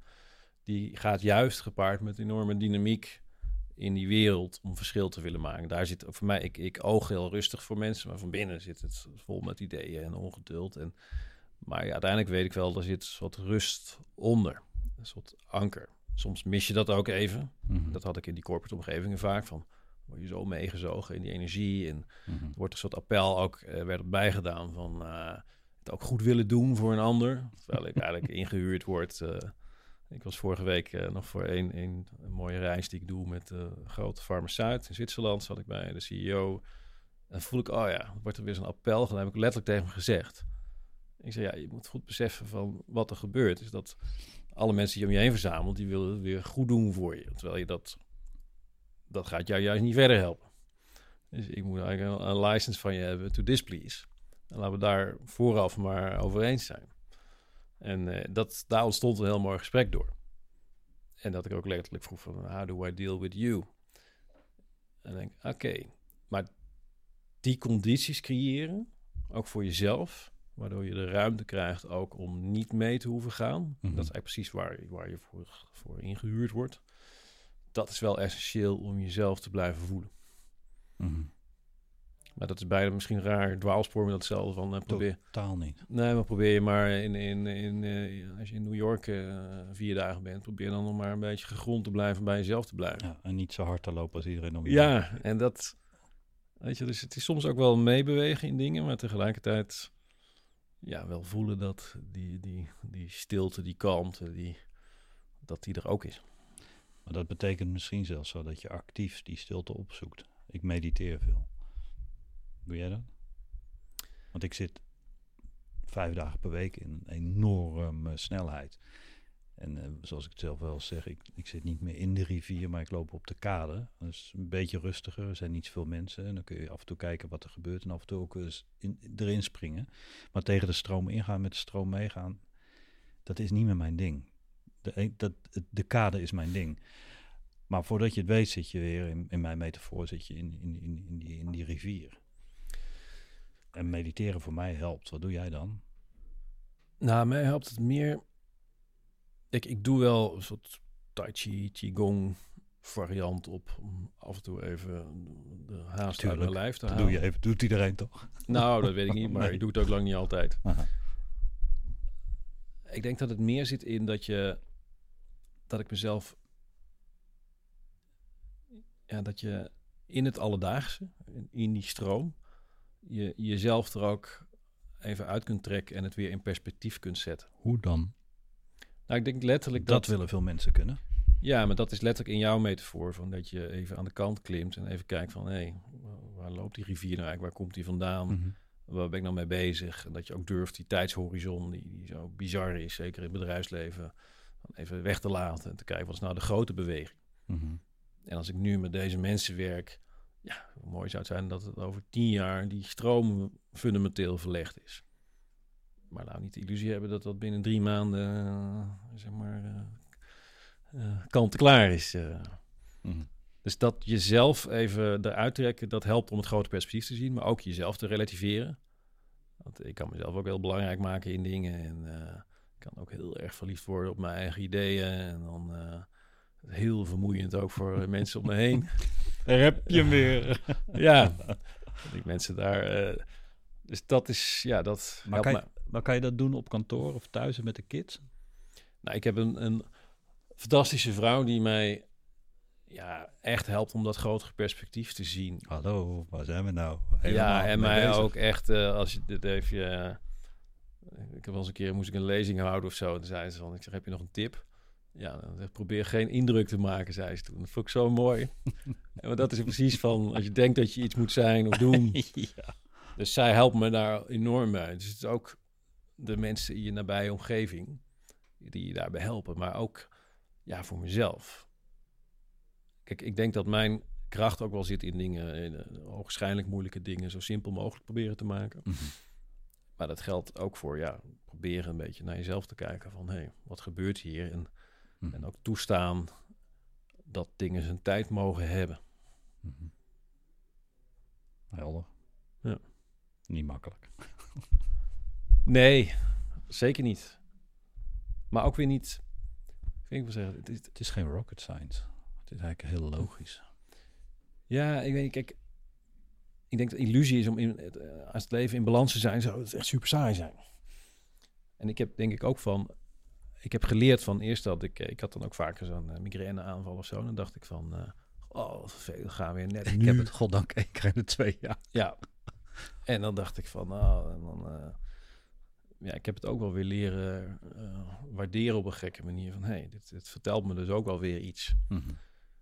En ja, ik denk dat dat besef, en dat is ook wel, het, in Afrika zijn ze daar ook heel een soort realistisch of melancholiek onder, such is life, weet je wel. Van, -hmm. Leven is nou eenmaal niet dat het een beetje kabbelt en uh, dus het hoeft niet altijd perfect te zijn en zo. En ja. Dus ik denk dat dat helpt om ook te accepteren zoals het is. En zo is het ook. En dat, dat zeggen dan de wijzen weer. Dat, dat je vooral in je leven moet leren hoe je omgaat met de dingen die het leven je voorschotelt. Ja, en ook wat vaker afvragen van. Uh, ik had op een gegeven moment heb ik een sabbatical genomen. En dat kwam eigenlijk doordat ik uh, het verhaal van uh, Viktor Frankl over zeg maar, The Meaning of Life. En dan staat zo'n zinnetje in van je moet je soms de zin van het bestaan. Ja. Oh man, dit is een heftig boek. Prachtig. Ja, en daar staat zo'n zinnetje in van soms moet je niet afvragen wat jij van het leven wil, maar wat wil het leven van jou. Mm. En toen dacht ik, ja, toen was mijn moeder al een tijdje ernstig ziek. Ik denk, nou, wat, wat ik heel vervelend vond, dat voor mij voelde van ik moet tussen mijn agenda afspraken door ook nog een keer naar mijn moeder. Dus mm. ik kwam er wel vaak, maar het voelde eigenlijk als precies de verkeerde prioriteit. Mm. En daarna voelde het heerlijk om zeggen, ja, dat half jaar heb ik daar wel kunnen zijn. Niet continu, maar wel op het moment dat ik dacht van nu is het... En het voelde ook heerlijk om even niet Dave van Better Future te zijn of wie dan ook. Mm -hmm. um, maar dat vind ik het wat vaker afvragen. Hey, wat heeft de wereld eigenlijk van mij nodig? In plaats van dat je zo druk maakt over wat jij allemaal wil en, en van plan bent. En ik denk dat dat uh, veel gezonder nou, evenwicht zou zijn. Dat zeg je heel mooi. Is, is dit wat je wist altijd? Of heb je dit vooral geleerd door wat je hebt meegemaakt met Better Future? Ja, kijk. Want hier... hier... Nou, niet alleen Better Future, uh, met uh, andere dingen. Maar mm -hmm. het zijn wel dingen die ik allemaal heb ja, ervaren of geleerd. Als ik naar mezelf kijk, vroeger was ik gewoon uh, en, en, best wel lui. En als ik naar mijn studie keek, daar zat weinig diepgang in, laat staan maatschappelijke relevantie. Mm -hmm. nee, dus dit is wat het is wat uh, wat ze dan chic zeggen, het leven mij geleerd heeft. Maar mm -hmm. ja. En dan nog, het, het, zijn ook weer een soort waarheden. Waar, uh, voor een ander is dat misschien weer anders. En mm -hmm. Mm -hmm. Dus het ook in die zin mijn verhaal uit mijn ervaring. En als anderen daar iets aan hebben, is dat fijn. Maar uiteindelijk, uh, ik geloof niet in dat het leven in elkaar zit van... dit zijn de waarheden. Nee. Jaren geleden besluit je misschien niet op één punt, maar ga je je meer richten op, op vrouwen. En daar is waar je ook een heel initiatief omheen hebt neergezet. waarom dan? Ja, ik heb mijn eigen antwoorden wel. Omdat ik, Waarom denk jij? nou, ik denk dat ik ben niet overal geweest op de wereld. En ik, hoe, ouder, hoe ouder je wordt, hoe meer nuance je, je toelaat. Althans, ik toelaat. Maar ik durf wel te zeggen dat ehm, vrouwen niet altijd een, eh, een goede positie hebben. In culturen, maar ook in, in bedrijven of bedrijfsculturen. In, in organisaties, in verschillende buitenlanden. Ik heb veel reizen heb ik aparte dingen gezien. Dan zeg ik het heel voorzichtig. Ik vind dat een vrouw en een man eigenlijk gewoon helemaal gelijk zijn. Ik, ik, zie, ik zie dat verschil niet. Er is een XY-chromosoom verschil. Eh, er is fysiek hier en daar wat verschillend. En er is misschien een hormonaal systeem verschillend. Maar heel veel vrouwelijke. En ik werk met drie vrouwelijke leiders van zo'n beetje de grootste organisaties van Nederland. Dat zijn dan CEO's, allemaal vrouwen. Zij maken helemaal geen onderscheid tussen mannen en vrouwen. Maar ik zie wel dat er, dat, dat er heel veel oneerlijke dingen zijn op de wereld. En dat geldt ook zeker naar vrouwen toe. Dat zou mijn antwoord zijn. Ja, deels is het dat. Mhm. Aan de andere kant zegt de pragmaticus ook, eh, die oneerlijkheid is er, die onrechtvaardigheid. Mhm. Ehm, en als je naar India kijkt, waar we veel werken, dan is het, het, het levensperspectief van een vrouw is dat ze eh, eerst naar school gaat en dan vaak van school afgehaald wordt, omdat ze of op het land moet werken of op hele jonge leeftijd wordt uitgehuwelijkt. Vervolgens is ze dienstbaar ten opzichte van de man waar ze mee uitgehuwelijkt wordt, weet ze één ding zeker, ik word op een gegeven moment moeder en op een gegeven moment eh, oma en ik ben, eh, ik ben eh, zeg maar schoondochter van een familie. En eigenlijk is dat het. Dus dat je zo een leven leidt wat ten dienste staat van anderen en eigenlijk nooit de kans krijgt om dat talent wat jij hebt en de ambities die je zelf hebt vooraan te zetten. Dat, dat relateert een beetje aan het verhaal dat ik over mijn moeder vertelde van Mhm. die droom die je hebt en het talent niet mogen uitvoeren. Ja, daar zitten heel veel vrouwen in deze wereld in die situatie. Dus dat is één kant van de medaille, eigenlijk wat jij ook net zegt. De andere kant is ook van, ik denk dat eh, als je naar kijkt waar de wereld behoefte aan heeft, is het veel meer eh, vrouwelijke energie. Volledig mee eens. Dus het wat zachtmoediger, eh, meer in het geheel het meer Samen. verbindend Harmonie. zijn. Kijk naar de echt grote vraagstukken in, in onze wereld. Zijn uiteindelijk gewoon eh, structurele armoede, eh, klimaatverandering, eh, de onrechtvaardigheid, de toenemende ongelijkheid. Ja, als ik mijn geld moest zetten, zou ik het om het op te lossen, zou ik liever op 100 vrouwen zetten dan op 100 mannen. Ook En- volledig eens. En Ja. uiteindelijk is Buzz Women, de organisatie die we hebben opgezet, is ook niet een die zin feministisch anti-mannen. Ik ben juist van overtuigd dat het samen moet. Mhm. En dat is ook, nemen mannen daar ook in mee. Is dat de yin-yang, de plus-min, de negatief? Ja, ik denk de dat je die synergie nodig hebt. En dat eh, alleen vrouwen komen, staan vaak niet eens aan de startlijn. Nee. Dus je kunt samen eh, ze vragen, gaan eh, lekker een estafette lopen met elkaar en dan geef het stokje aan elkaar. Maar Mhm. de realiteit is dat veel vrouwen niet aan die startlijn staan. Mhm. ze de kans niet krijgen om zich te ontwikkelen, om gehoord te worden, om hun mening te geven.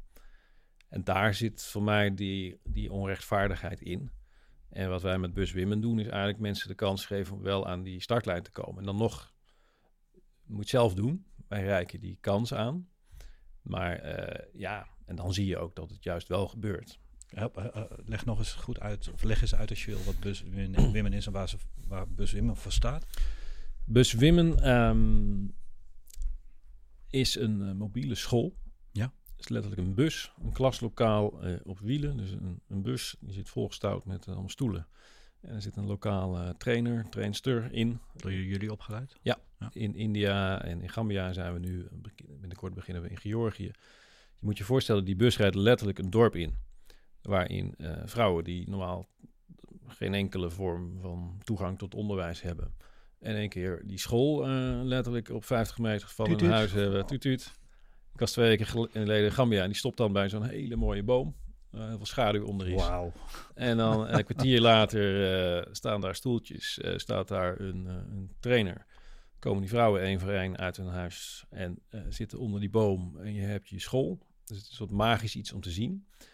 En het idee was van we willen juist die mensen die die toegang niet hebben het allerbeste onderwijs geven. En als wij, toen wij met die vrouwen in gesprek gingen, die zeiden van ja, het laatste waar wij behoefte aan hebben, wij dachten in een soort van curriculum met allemaal dingen aanbieden. En die vrouwen zeggen, ga weg met je curriculum, we need cash. Wij zitten in zo'n survival mode, we hebben vaak schulden bij meerdere bronnen. Kun je ons helpen om daar uit te komen? Want dat is voor ons de eerste stap om eigenlijk meer het, het heft in eigen handen te nemen en niet alleen maar bezig zijn met hoe kom ik de dag of de week door. Zij zitten dus in een, in, in, in een negatieve spiraal. Wordt eigenlijk, uh, het blijft even slechter of wordt slechter. En je geeft onder andere die eerste zet om daaruit te komen. Ja, en die, die school op wielen, die, die komt uh, twee keer een halve dag. En dan denk jij van, wat kun je nou in twee keer een halve dag bereiken? Per? Uh, per groep. Dus ja. is een vrouw van elke, het zijn groepen van 30 vrouwen die getraind worden. Mm -hmm. Binnen vijf minuten gaat die training over je eigen huishoudboekje. Waar geef je geld aan uit? Hoe komt het binnen? Mm -hmm. uh, waarom heb je eigenlijk die lening? Mm -hmm. uh, wat zijn eigenlijk je ambities? Uh, verdien je eigenlijk wat geld met die kleine business die je hebt? Of moet dat ook anders? Mm -hmm. Daardoor ontstaat een soort fundamenteel inzicht van... wauw, ik kan ook in plaats van nog een lening aangaan gaan sparen... en op eigen kracht dingen doen. En ik hoef niet in die schulden te zitten... Ik kan mijn inkomen zelf verhogen, ook door andere keuzes te maken waar ik mijn geld aan uitgeef. Mm -hmm. En dat vrouwen zelf ook schrikken waar ze dus eigenlijk hun geld aan uitgeven. En dat dat uiteindelijk niet uh, eigenlijk heel consumptief is en niet productief is. Zelfs daar? Ja, juist daar. Leg eens uit. Nou, praktisch bijvoorbeeld in Gambia drinken vrouwen vaak uh, een soort groene thee. En dat is een soort uh, lokaal, er zit ook nog de helft in suiker. En als zij dan zelf optellen, oh, dan ga ik kijken, doe ik eigenlijk vier keer per dag en dan uh, koop ik zo'n kopje. En dan als ze dat optellen en dan maal 30 in een maand, komen ze erachter dat ze daar meer geld aan uitgeven dan aan die zak rijst van 50 Dit kilo. had ik niet verwacht, man. Die, uh, die van levensbelang is voor elk Gambiaans gezin. En wat de grote uitgave is van een gezin. Mm -hmm. En als zij tot dat inzicht komen, denken ze, wow, ik kan ook uh, één kopje drinken of het zelf maken of... Weet je, dat, en het is en ook, die keuze maken ze dan ook? Ja, en, en ze leren dus ook van... hé, hey, ik kan dus ook spaargeld opzij zetten. Mm -hmm. En dat is net als je leert fietsen of zo... als eenmaal dat inzicht er is... en dat vrouwen letterlijk tegen mij gezegd... dat raakte me ook enorm... Dus dat vrouwen uh, op mij uh, afkwamen en ik in gesprek raakte over wat, wat, wat gebeurt hier nu. Mm -hmm. Dat ze zeiden van dit is voor het eerst van mijn leven dat ik me realiseer dat ik niet zo arm ben als dat ik altijd gedacht heb. En ten tweede dat ik het dus ook zelf kan doorbreken. En wij hebben het vaak over soort cash, courage en, en of cash, confidence en courage. Die juist dat startpunt om meer cash te kunnen genereren en zelf keuzes te maken en niet afhankelijk zijn van anderen, geeft een soort zelfvertrouwen en een moed om ook stappen te maken. En het allermooiste vind ik aan, aan wat Buzz Women doet, is we brengen dat bewustzijn op gang. -hmm. En vervolgens kiezen die vrouwen uit die groep van 30 een eigen uh, rolmodel, een eigen leidster. Dat noemen wij de anchor women. En die ankervrouw die leidt vervolgens elke maand sessies met haar eigen groep van 30. Waardoor een permanent educatiesysteem ontstaat in, in die dorpen. En dat hebben we inmiddels al in meer dan 4500 dorpen in India en in Gambia. En die ankervrouwen krijgen van ons weer een heel leiderschapsprogramma met allerlei modules over uh, wie zij zelf zijn, hoe ze communiceren, hoe ze anderen kunnen meenemen. Maar ook kennis bijvoorbeeld. En uh, we zijn nu aan het toevoegen bijvoorbeeld over klimaatverandering. Wat gebeurt er dan in je omgeving? Mm -hmm. En wat zijn ook alternatieven die je zelf kunt nemen om in ieder geval de gevolgen van klimaatverandering, uh, zeg maar, daarmee te kunnen dealen. Betekent dat dat je je eigen curriculum samenstelt? Van wat je, want er zit een vraag achter. De vraag die erachter zit is dat mijn overtuiging is dat veel van het onderwijs dat wordt gegeven in de westerse wereld, maar ook in de niet-westerse wereld, ingegeven is door uh, een agenda om mensen bepaalde dingen te leren, bepaalde dingen niet te leren. Dus ik kan me voorstellen dat als je je eigen agenda daarin kan volgen, dat je dus nog meer een centje kan bijdragen. Nou, de, truc is eigenlijk juist niet je eigen agenda te volgen, maar heel erg de behoeften van de vrouwen. Zoals die vrouwen heel duidelijk waren, we hebben geen heel curriculum nodig en geen cursus bedrijfskunde nodig, maar uh, wij moeten met ons probleem dealen dat we geen cash hebben. Geven ze nu ook dingen aan. Ja, wij stappen ook wel als je naar de ontbossing kijkt in onze omgeving. En elk half volgroeid boompje uh, wordt gekapt om uh, maar op te koken. Uh, en ja, en dat is ook een alternatief om briketten die gemaakt worden, notabene door vrouwen, te gaan gebruiken. Die van gedroogd gras gemaakt zijn, of pindaafval of kokosnootafval. Ja, snappen zij ook van. Dat is en gezonder en beter voor de omgeving. Dus die, die win-win zien ze. Ja, En- dat is wat ik met die eigen agenda bedoelde. Ja. Ik heb het niet zo goed neergezet. Wat ik bedoel is dus dat je dingen kunt gaan leren die echt nodig zijn, in plaats van door vaak staat opgelegde eh, kennis. Ja. Het is echt ja, soort hyperrelevant. Dus Ja. als Ja, ik bij die trainingen ben, dat is zo anders dan in welke training in het bedrijfsleven. Omdat dat, dit is niet een soort nice to have. Dit gaat rechtstreeks over hun leven, over hun portemonnee, over hun, de situatie waar ze in zitten. Ook hygiëne en persoonlijke hygiëne, dat soort dingen. Ja, dat zijn stappen die eraan zitten te komen. Omdat wij eh, ook vrouwen horen. Ja, de gezondheid van onze kinderen is een belangrijk thema. eh, Mhm. Educatie. eh. dus ik zie bus uiteindelijk ontwikkelen tot nog meer holistisch. Waarbij je modules gaat toevoegen. Die gaan bijvoorbeeld over, over gezondheid. Of over voeding en voedingswaarde. Maar ook over, eh, je ziet de landbouwgrond daar eh, de toplaag die spoelt weg bij de eerste, de beste regenbui. Steeds meer, zeg maar, zeg je dat, kunstmest erop. Mhm. Tal van terreinen kunnen je ze kennis aanreiken waar ze zelf mee aan de slag kunnen. En dat is eigenlijk de, de stelregel van wij kunnen dat verzinnen, maar uiteindelijk gaat die vrouwen Ja. er zelf aan wat ze relevant vinden. Mhm. En dat is het mooie aan dit proces, is dat wij een, een beweging op gang hebben gezet en nu al bijna 200.000 vrouwen eh, getraind. Dat is serieus veel. nee. Ja, eh, dat is ook. eh, 200.000. toen wij begonnen had ik, hadden we het, het grote doel om 20.000 vrouwen in 2020 te trainen. En zoals het er nu naar uitziet, trainen we volgend jaar 20.000 vrouwen per maand. Hoe, kan, zijn, zijn er dan zoveel bussen? Er rijden nu 10 bussen in 9 in India en 1 in Gambia. En volgend jaar eh rijdt er ook eentje in eh, Georgië.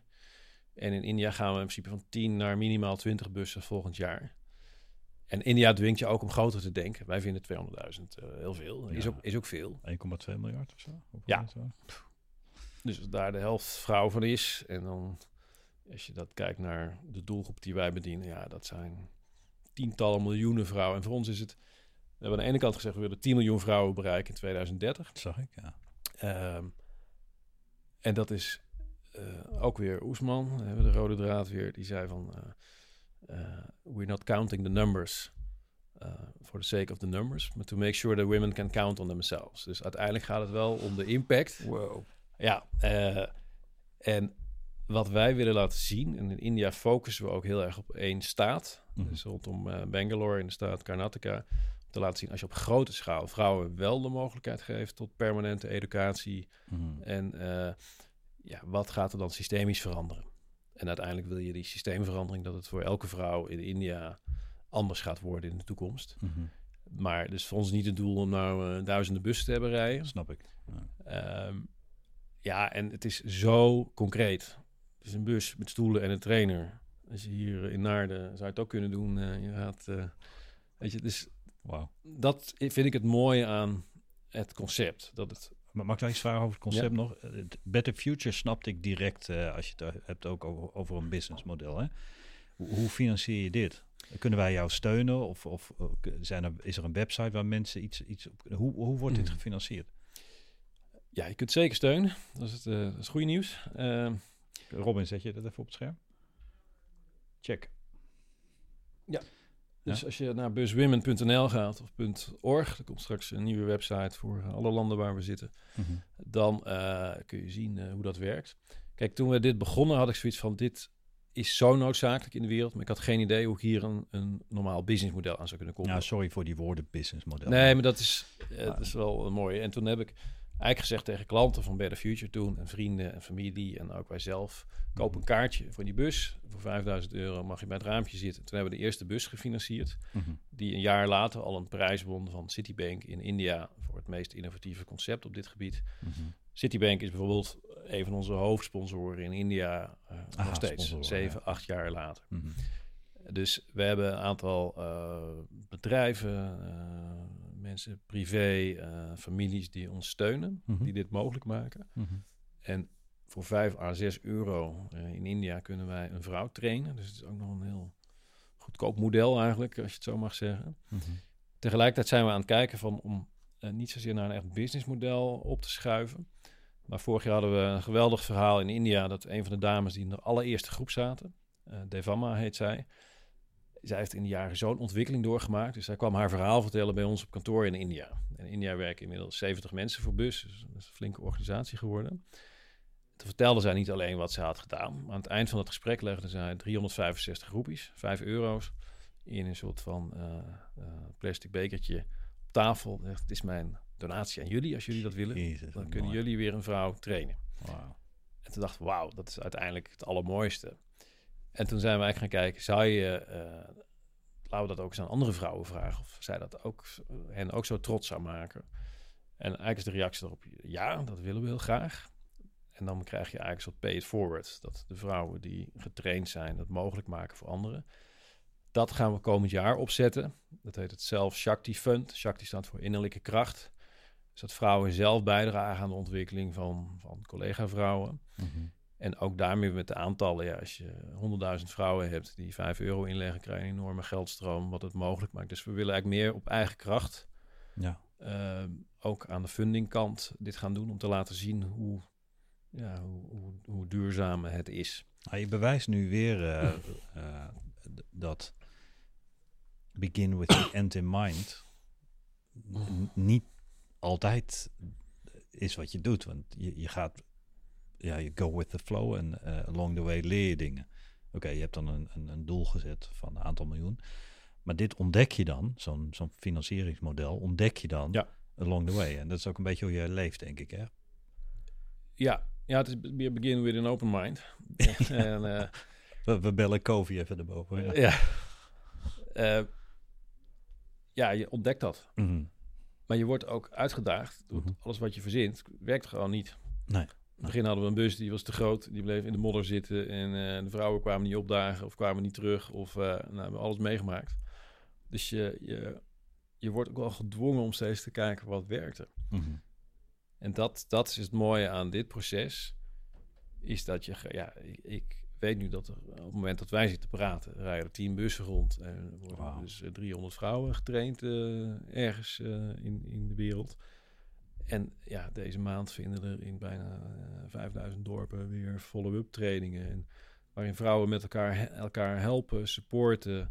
Ze krijgen voice messages van ons die ze weer met verhalen die ze kunnen bespreken Mhm. ja, dat voor mij is Bus Women dus iets wat, ja, ik denk, wauw, dat had ik nooit gedacht dat het dit zou worden.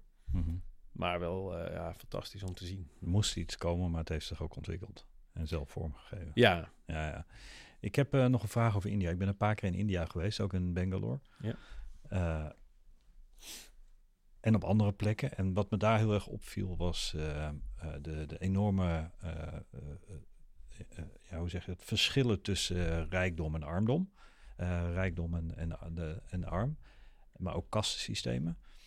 Ik liep eh, letterlijk tussen, tussen, zoals ik het dan zelf zeg, mensen die, die, die aan het overlijden waren, die, die, die, die honger hadden. En dan ging ik naar een gebouw en dan, dat was een heel oud gebouw. En helemaal bovenin kwam ik in totale luxe, omdat ik eh, met Mm. wat politieke leiders op stap was.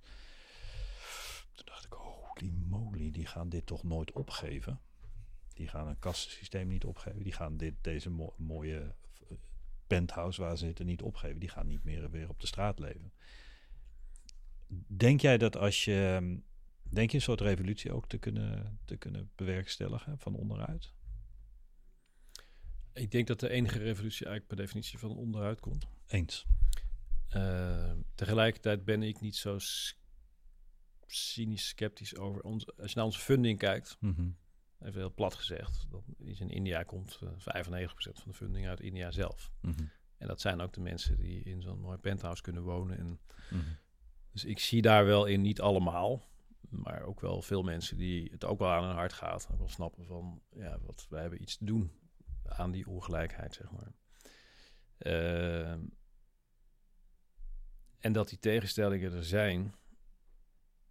Ja, Dus- ik denk dat dat... eh, Gegeven.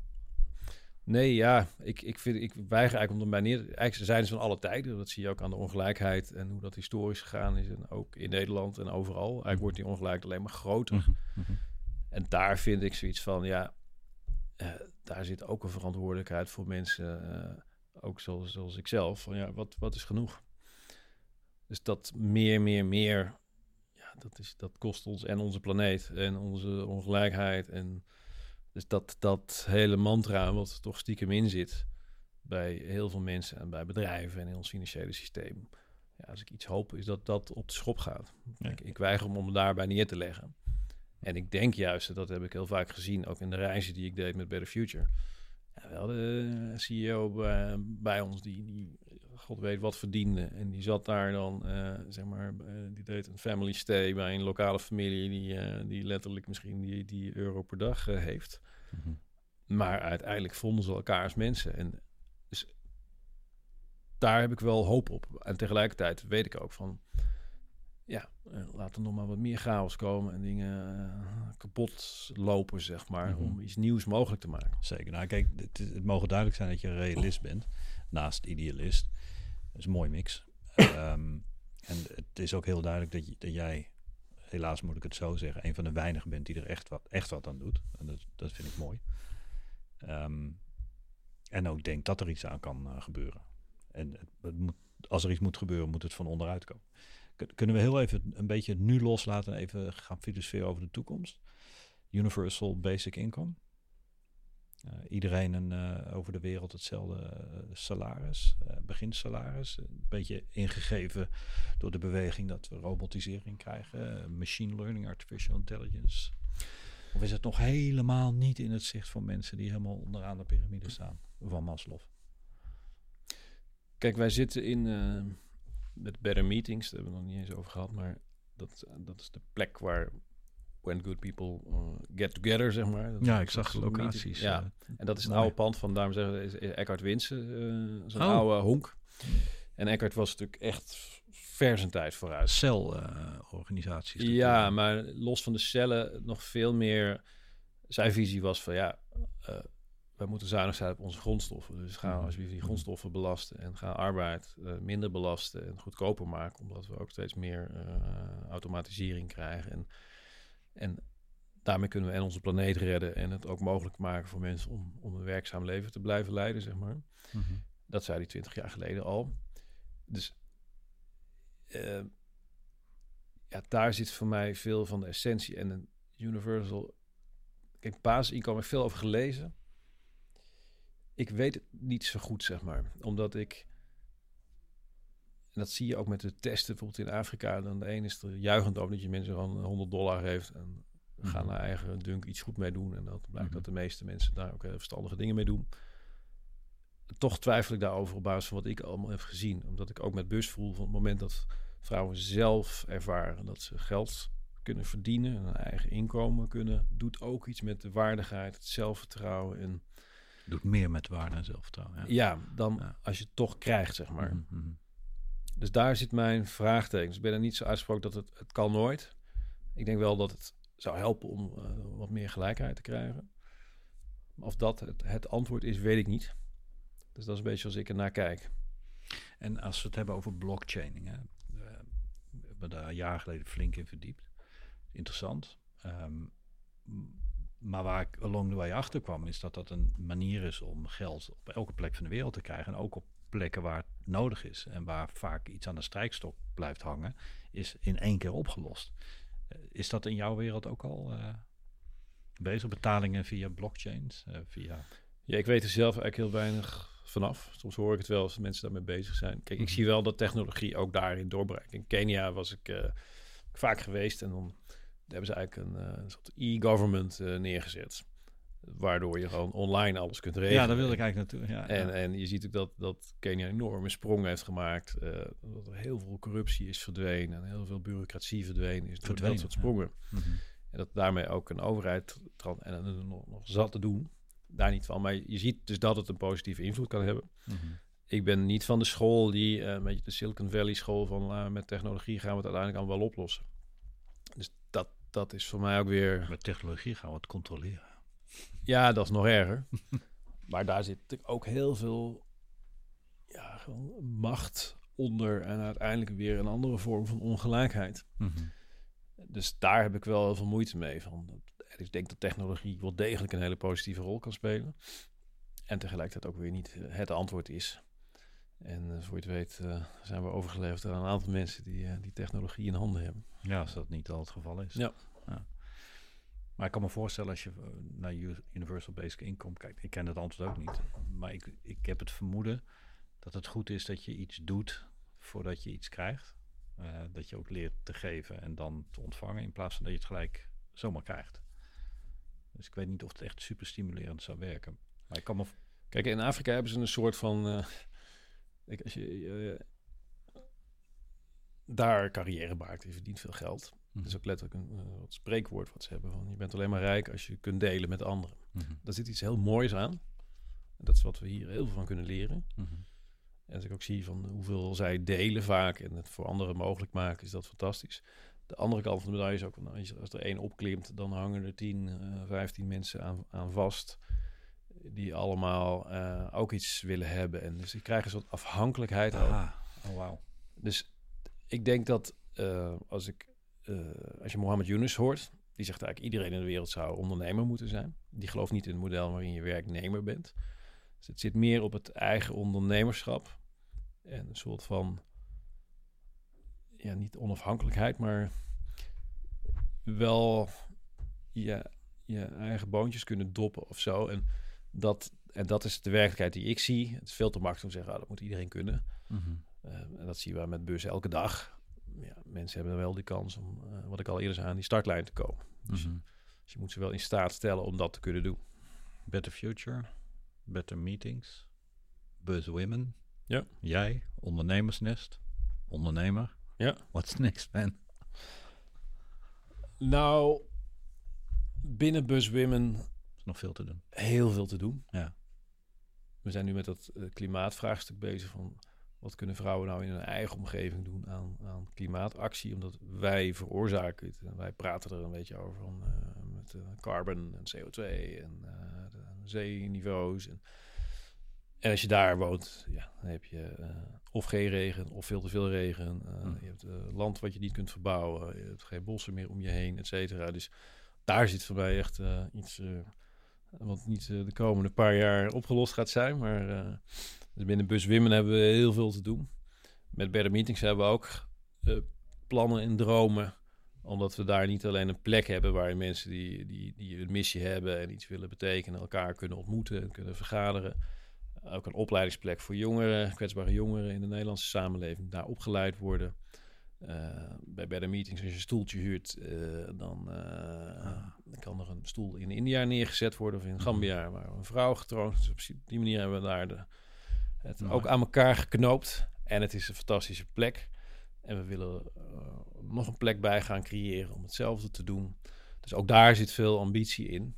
Mm-hmm. omdat ik heel erg zelf heb ervaren in mijn leven, ja, die, die ontmoeting met anderen ja, dat, dat het. verrijkt je. Ja. En, en daardoor ontstaan weer nieuwe dingen. En dat is dat stukje van, uh, ja, steek je hand uit en ga op anderen af en ga samen iets doen. Wat, wat, meer helpt dan dat dikke businessplan wat ik ooit had. dat nog ergens in de kast ligt. ja, ik ben bang voor veel. Ja. Mag ik je iets vragen over leiderschap? Ja.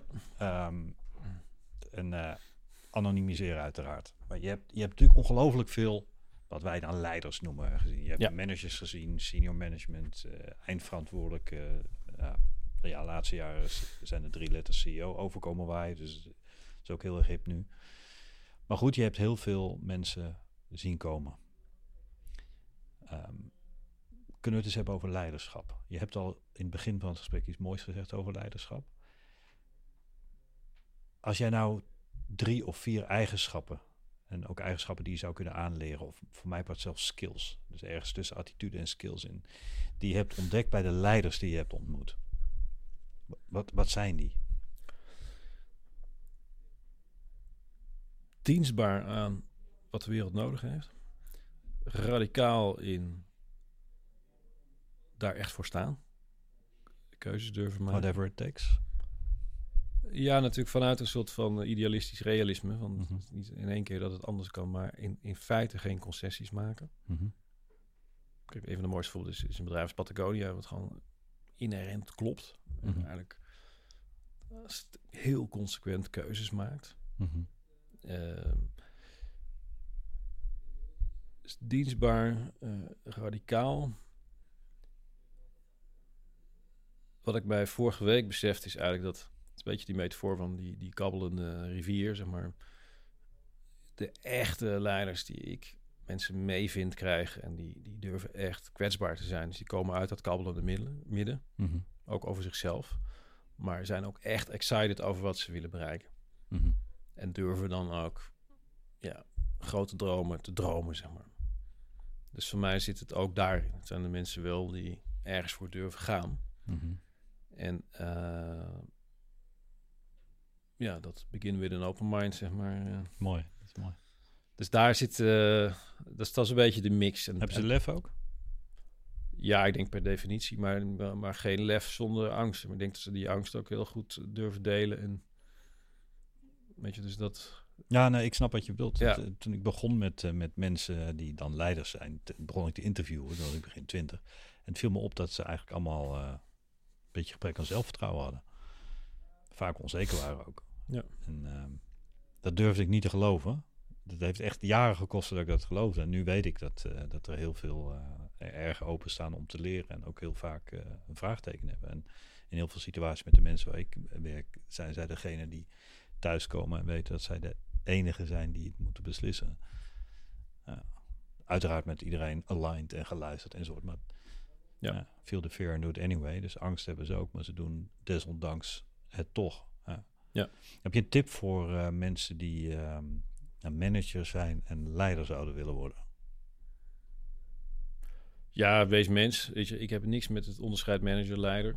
Managers worden ook eh, een beetje weggezet. Of, en dat is wel het laatste wat je wil zijn in deze wereld. Dat zijn ook mensen die, die met alle goede intenties... eh, je gaat juist weg van die labels. En ga ook niet naar allerlei eh, onderliggende competenties en kenmerken zoeken. En daar ben ik echt hartstikke moe van geworden. Ga, ga iets doen wat goed is voor de wereld. En waar je je eigen bijzonderheid, je ei in kwijt kunt. Waar je je happy voelt.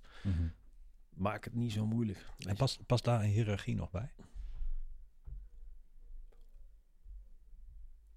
Is de piramidevorm de vorm om een organisatie? Ja, het zou heel makkelijk zijn zeggen, om, nee.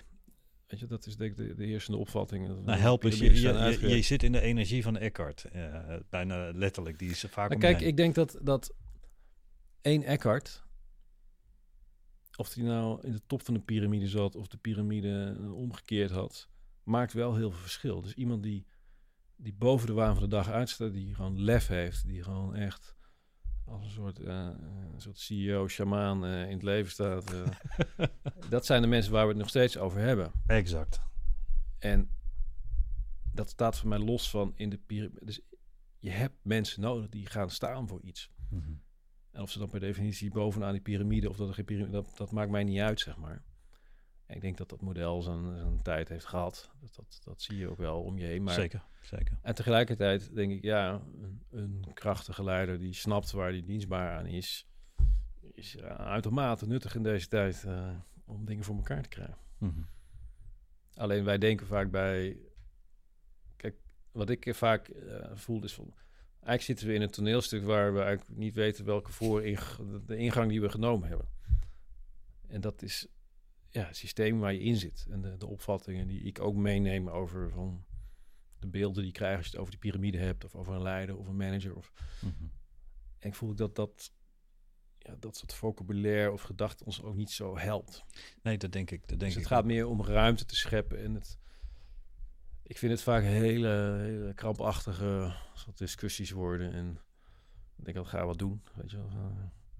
Ga, ga uit je kantoor uh, van die stoel af. Ja, maar ik ben wat aan het doen. Ik heb het niet door dat het misschien... Nee, ik heb het ook niet over jou, maar ik denk... Nee, niet oh, ik, nee, maar, nee, nee, maar zijn, er zijn heel veel mensen die denken dat het heel erg belangrijk werk. En dat is ook wat ik bedoelde toen ik, toen ik zei... Uh, van, hoe ga je daarmee om na al die jaren zoveel gezien te hebben? Ik heb voor mezelf een modus moeten vinden om te kunnen werken met mensen die het allemaal wel heel erg serieus nemen. Het is ook een soort realisme namens... Kijk, als ik het op mezelf wat betrek, uh, deze podcast, dan... Uh... Kijk, het aandenken kan ik heel goed. Aandenken ben ik echt heel slecht in. En dat helpt ook in daar de aandacht leggen waar het dus wel kan, zeg maar. Mm -hmm. Mm -hmm. En stoppen met dat labelen dat iets heel groot of klein is. Weet je wel. Het is. Ja. Ik al als Bus Women een totale failure was geworden, uh, toch tien vrouwen ermee geholpen. Ja. Laatst iemand, uh, ik heel veel bewondering voor heb, een lerares op een school, die ging gewoon geld inzamelen omdat ze in, in, uh, in, in Afrika iemand ontmoet had die niet behandeld kan worden voor, voor kanker. En Mhm. ja, gisteren hoorde ik dat hij alsnog is overleden. Maar ik denk van ja, is dat dan mislukt? Nee, juist niet. Weet je wel, dan, dat zijn de mensen waar ik echt bewondering voor heb, zeg maar. Daar heb ik een vraag over. En dat is misschien ook wel een vraag voor mezelf. Ik probeer op mijn manier iets terug te doen voor de wereld. Maar als ik met vrouwen of mannen praat van jouw kaliber, dan zie ik jou gewoon als een eh, mens. Daar voel ik niet meer of minder mezelf bij. Maar bij de acties die je neemt, denk ik wel, godverdorie tol, doe je wel genoeg aan, eh, aan, aan de wereld. En het antwoord is er ook al nee. Kan me voorstellen als mensen luisteren dat ze het gevoel ook een beetje hebben wat ik heb. Dat je denkt van, wow man, wat moet ik nou doen? En hij doet het. Ik bedoel, hij heeft duizenden mannen en vrouwen op een, eh, een, een, mijn woorden, en zo vind ik het ook, rijker pad gestuurd. Of het pad waar ze op lopen rijker gemaakt. Dat je misschien met een schuldgevoel gaat zitten luisteren naar deze podcast. Die zet mij wel gewoon weer even stevig aan het denken. En ik weet dat ik heel veel terug doe. Ook heel veel belangeloos. In het grote en het klein. Maar ik voel dat bijna niks is vergeleken bij wat jij doet.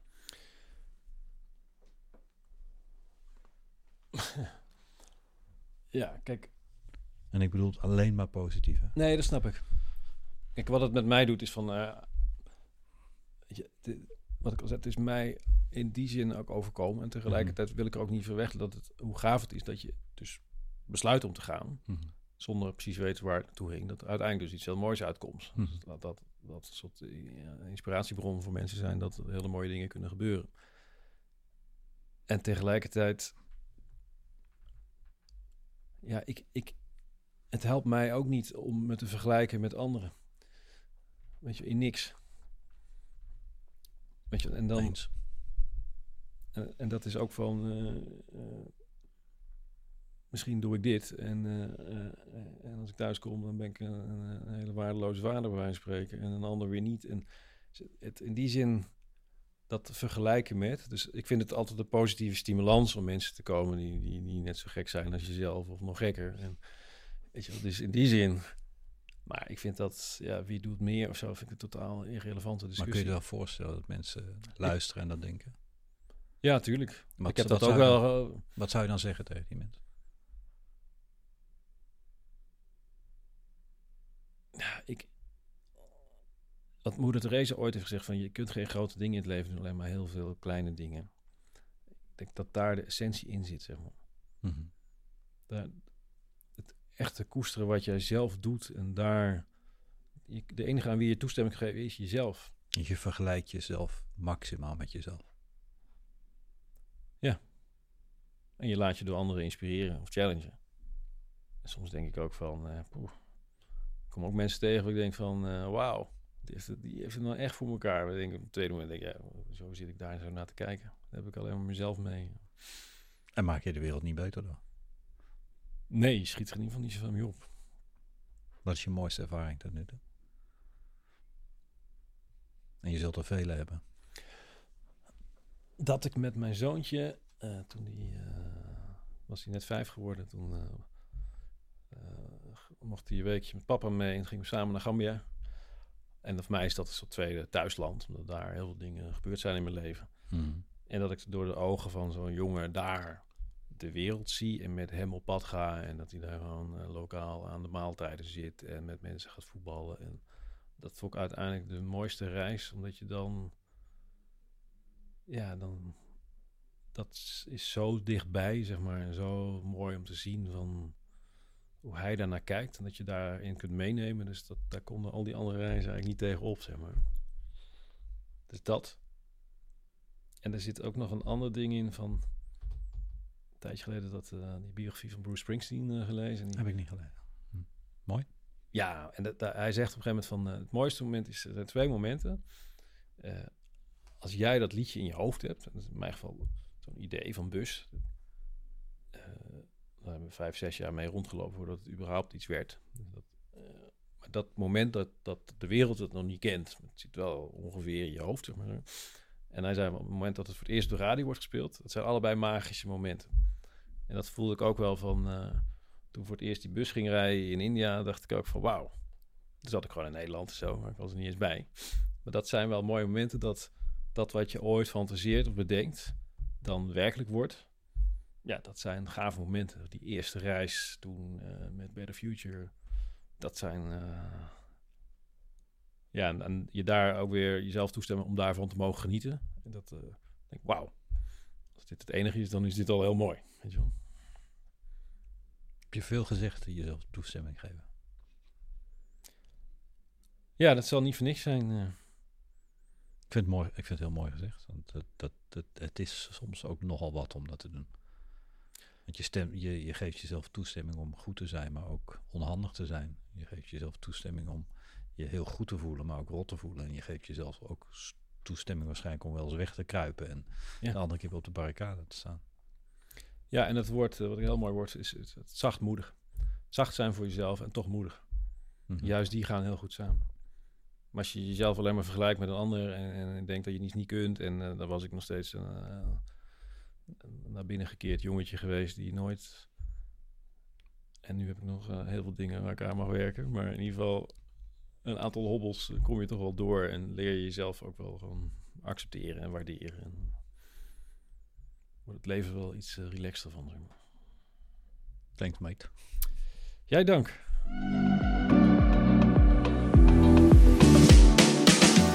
Update je body, mind, spirit en skills in onze gratis kennismakingsworkshop.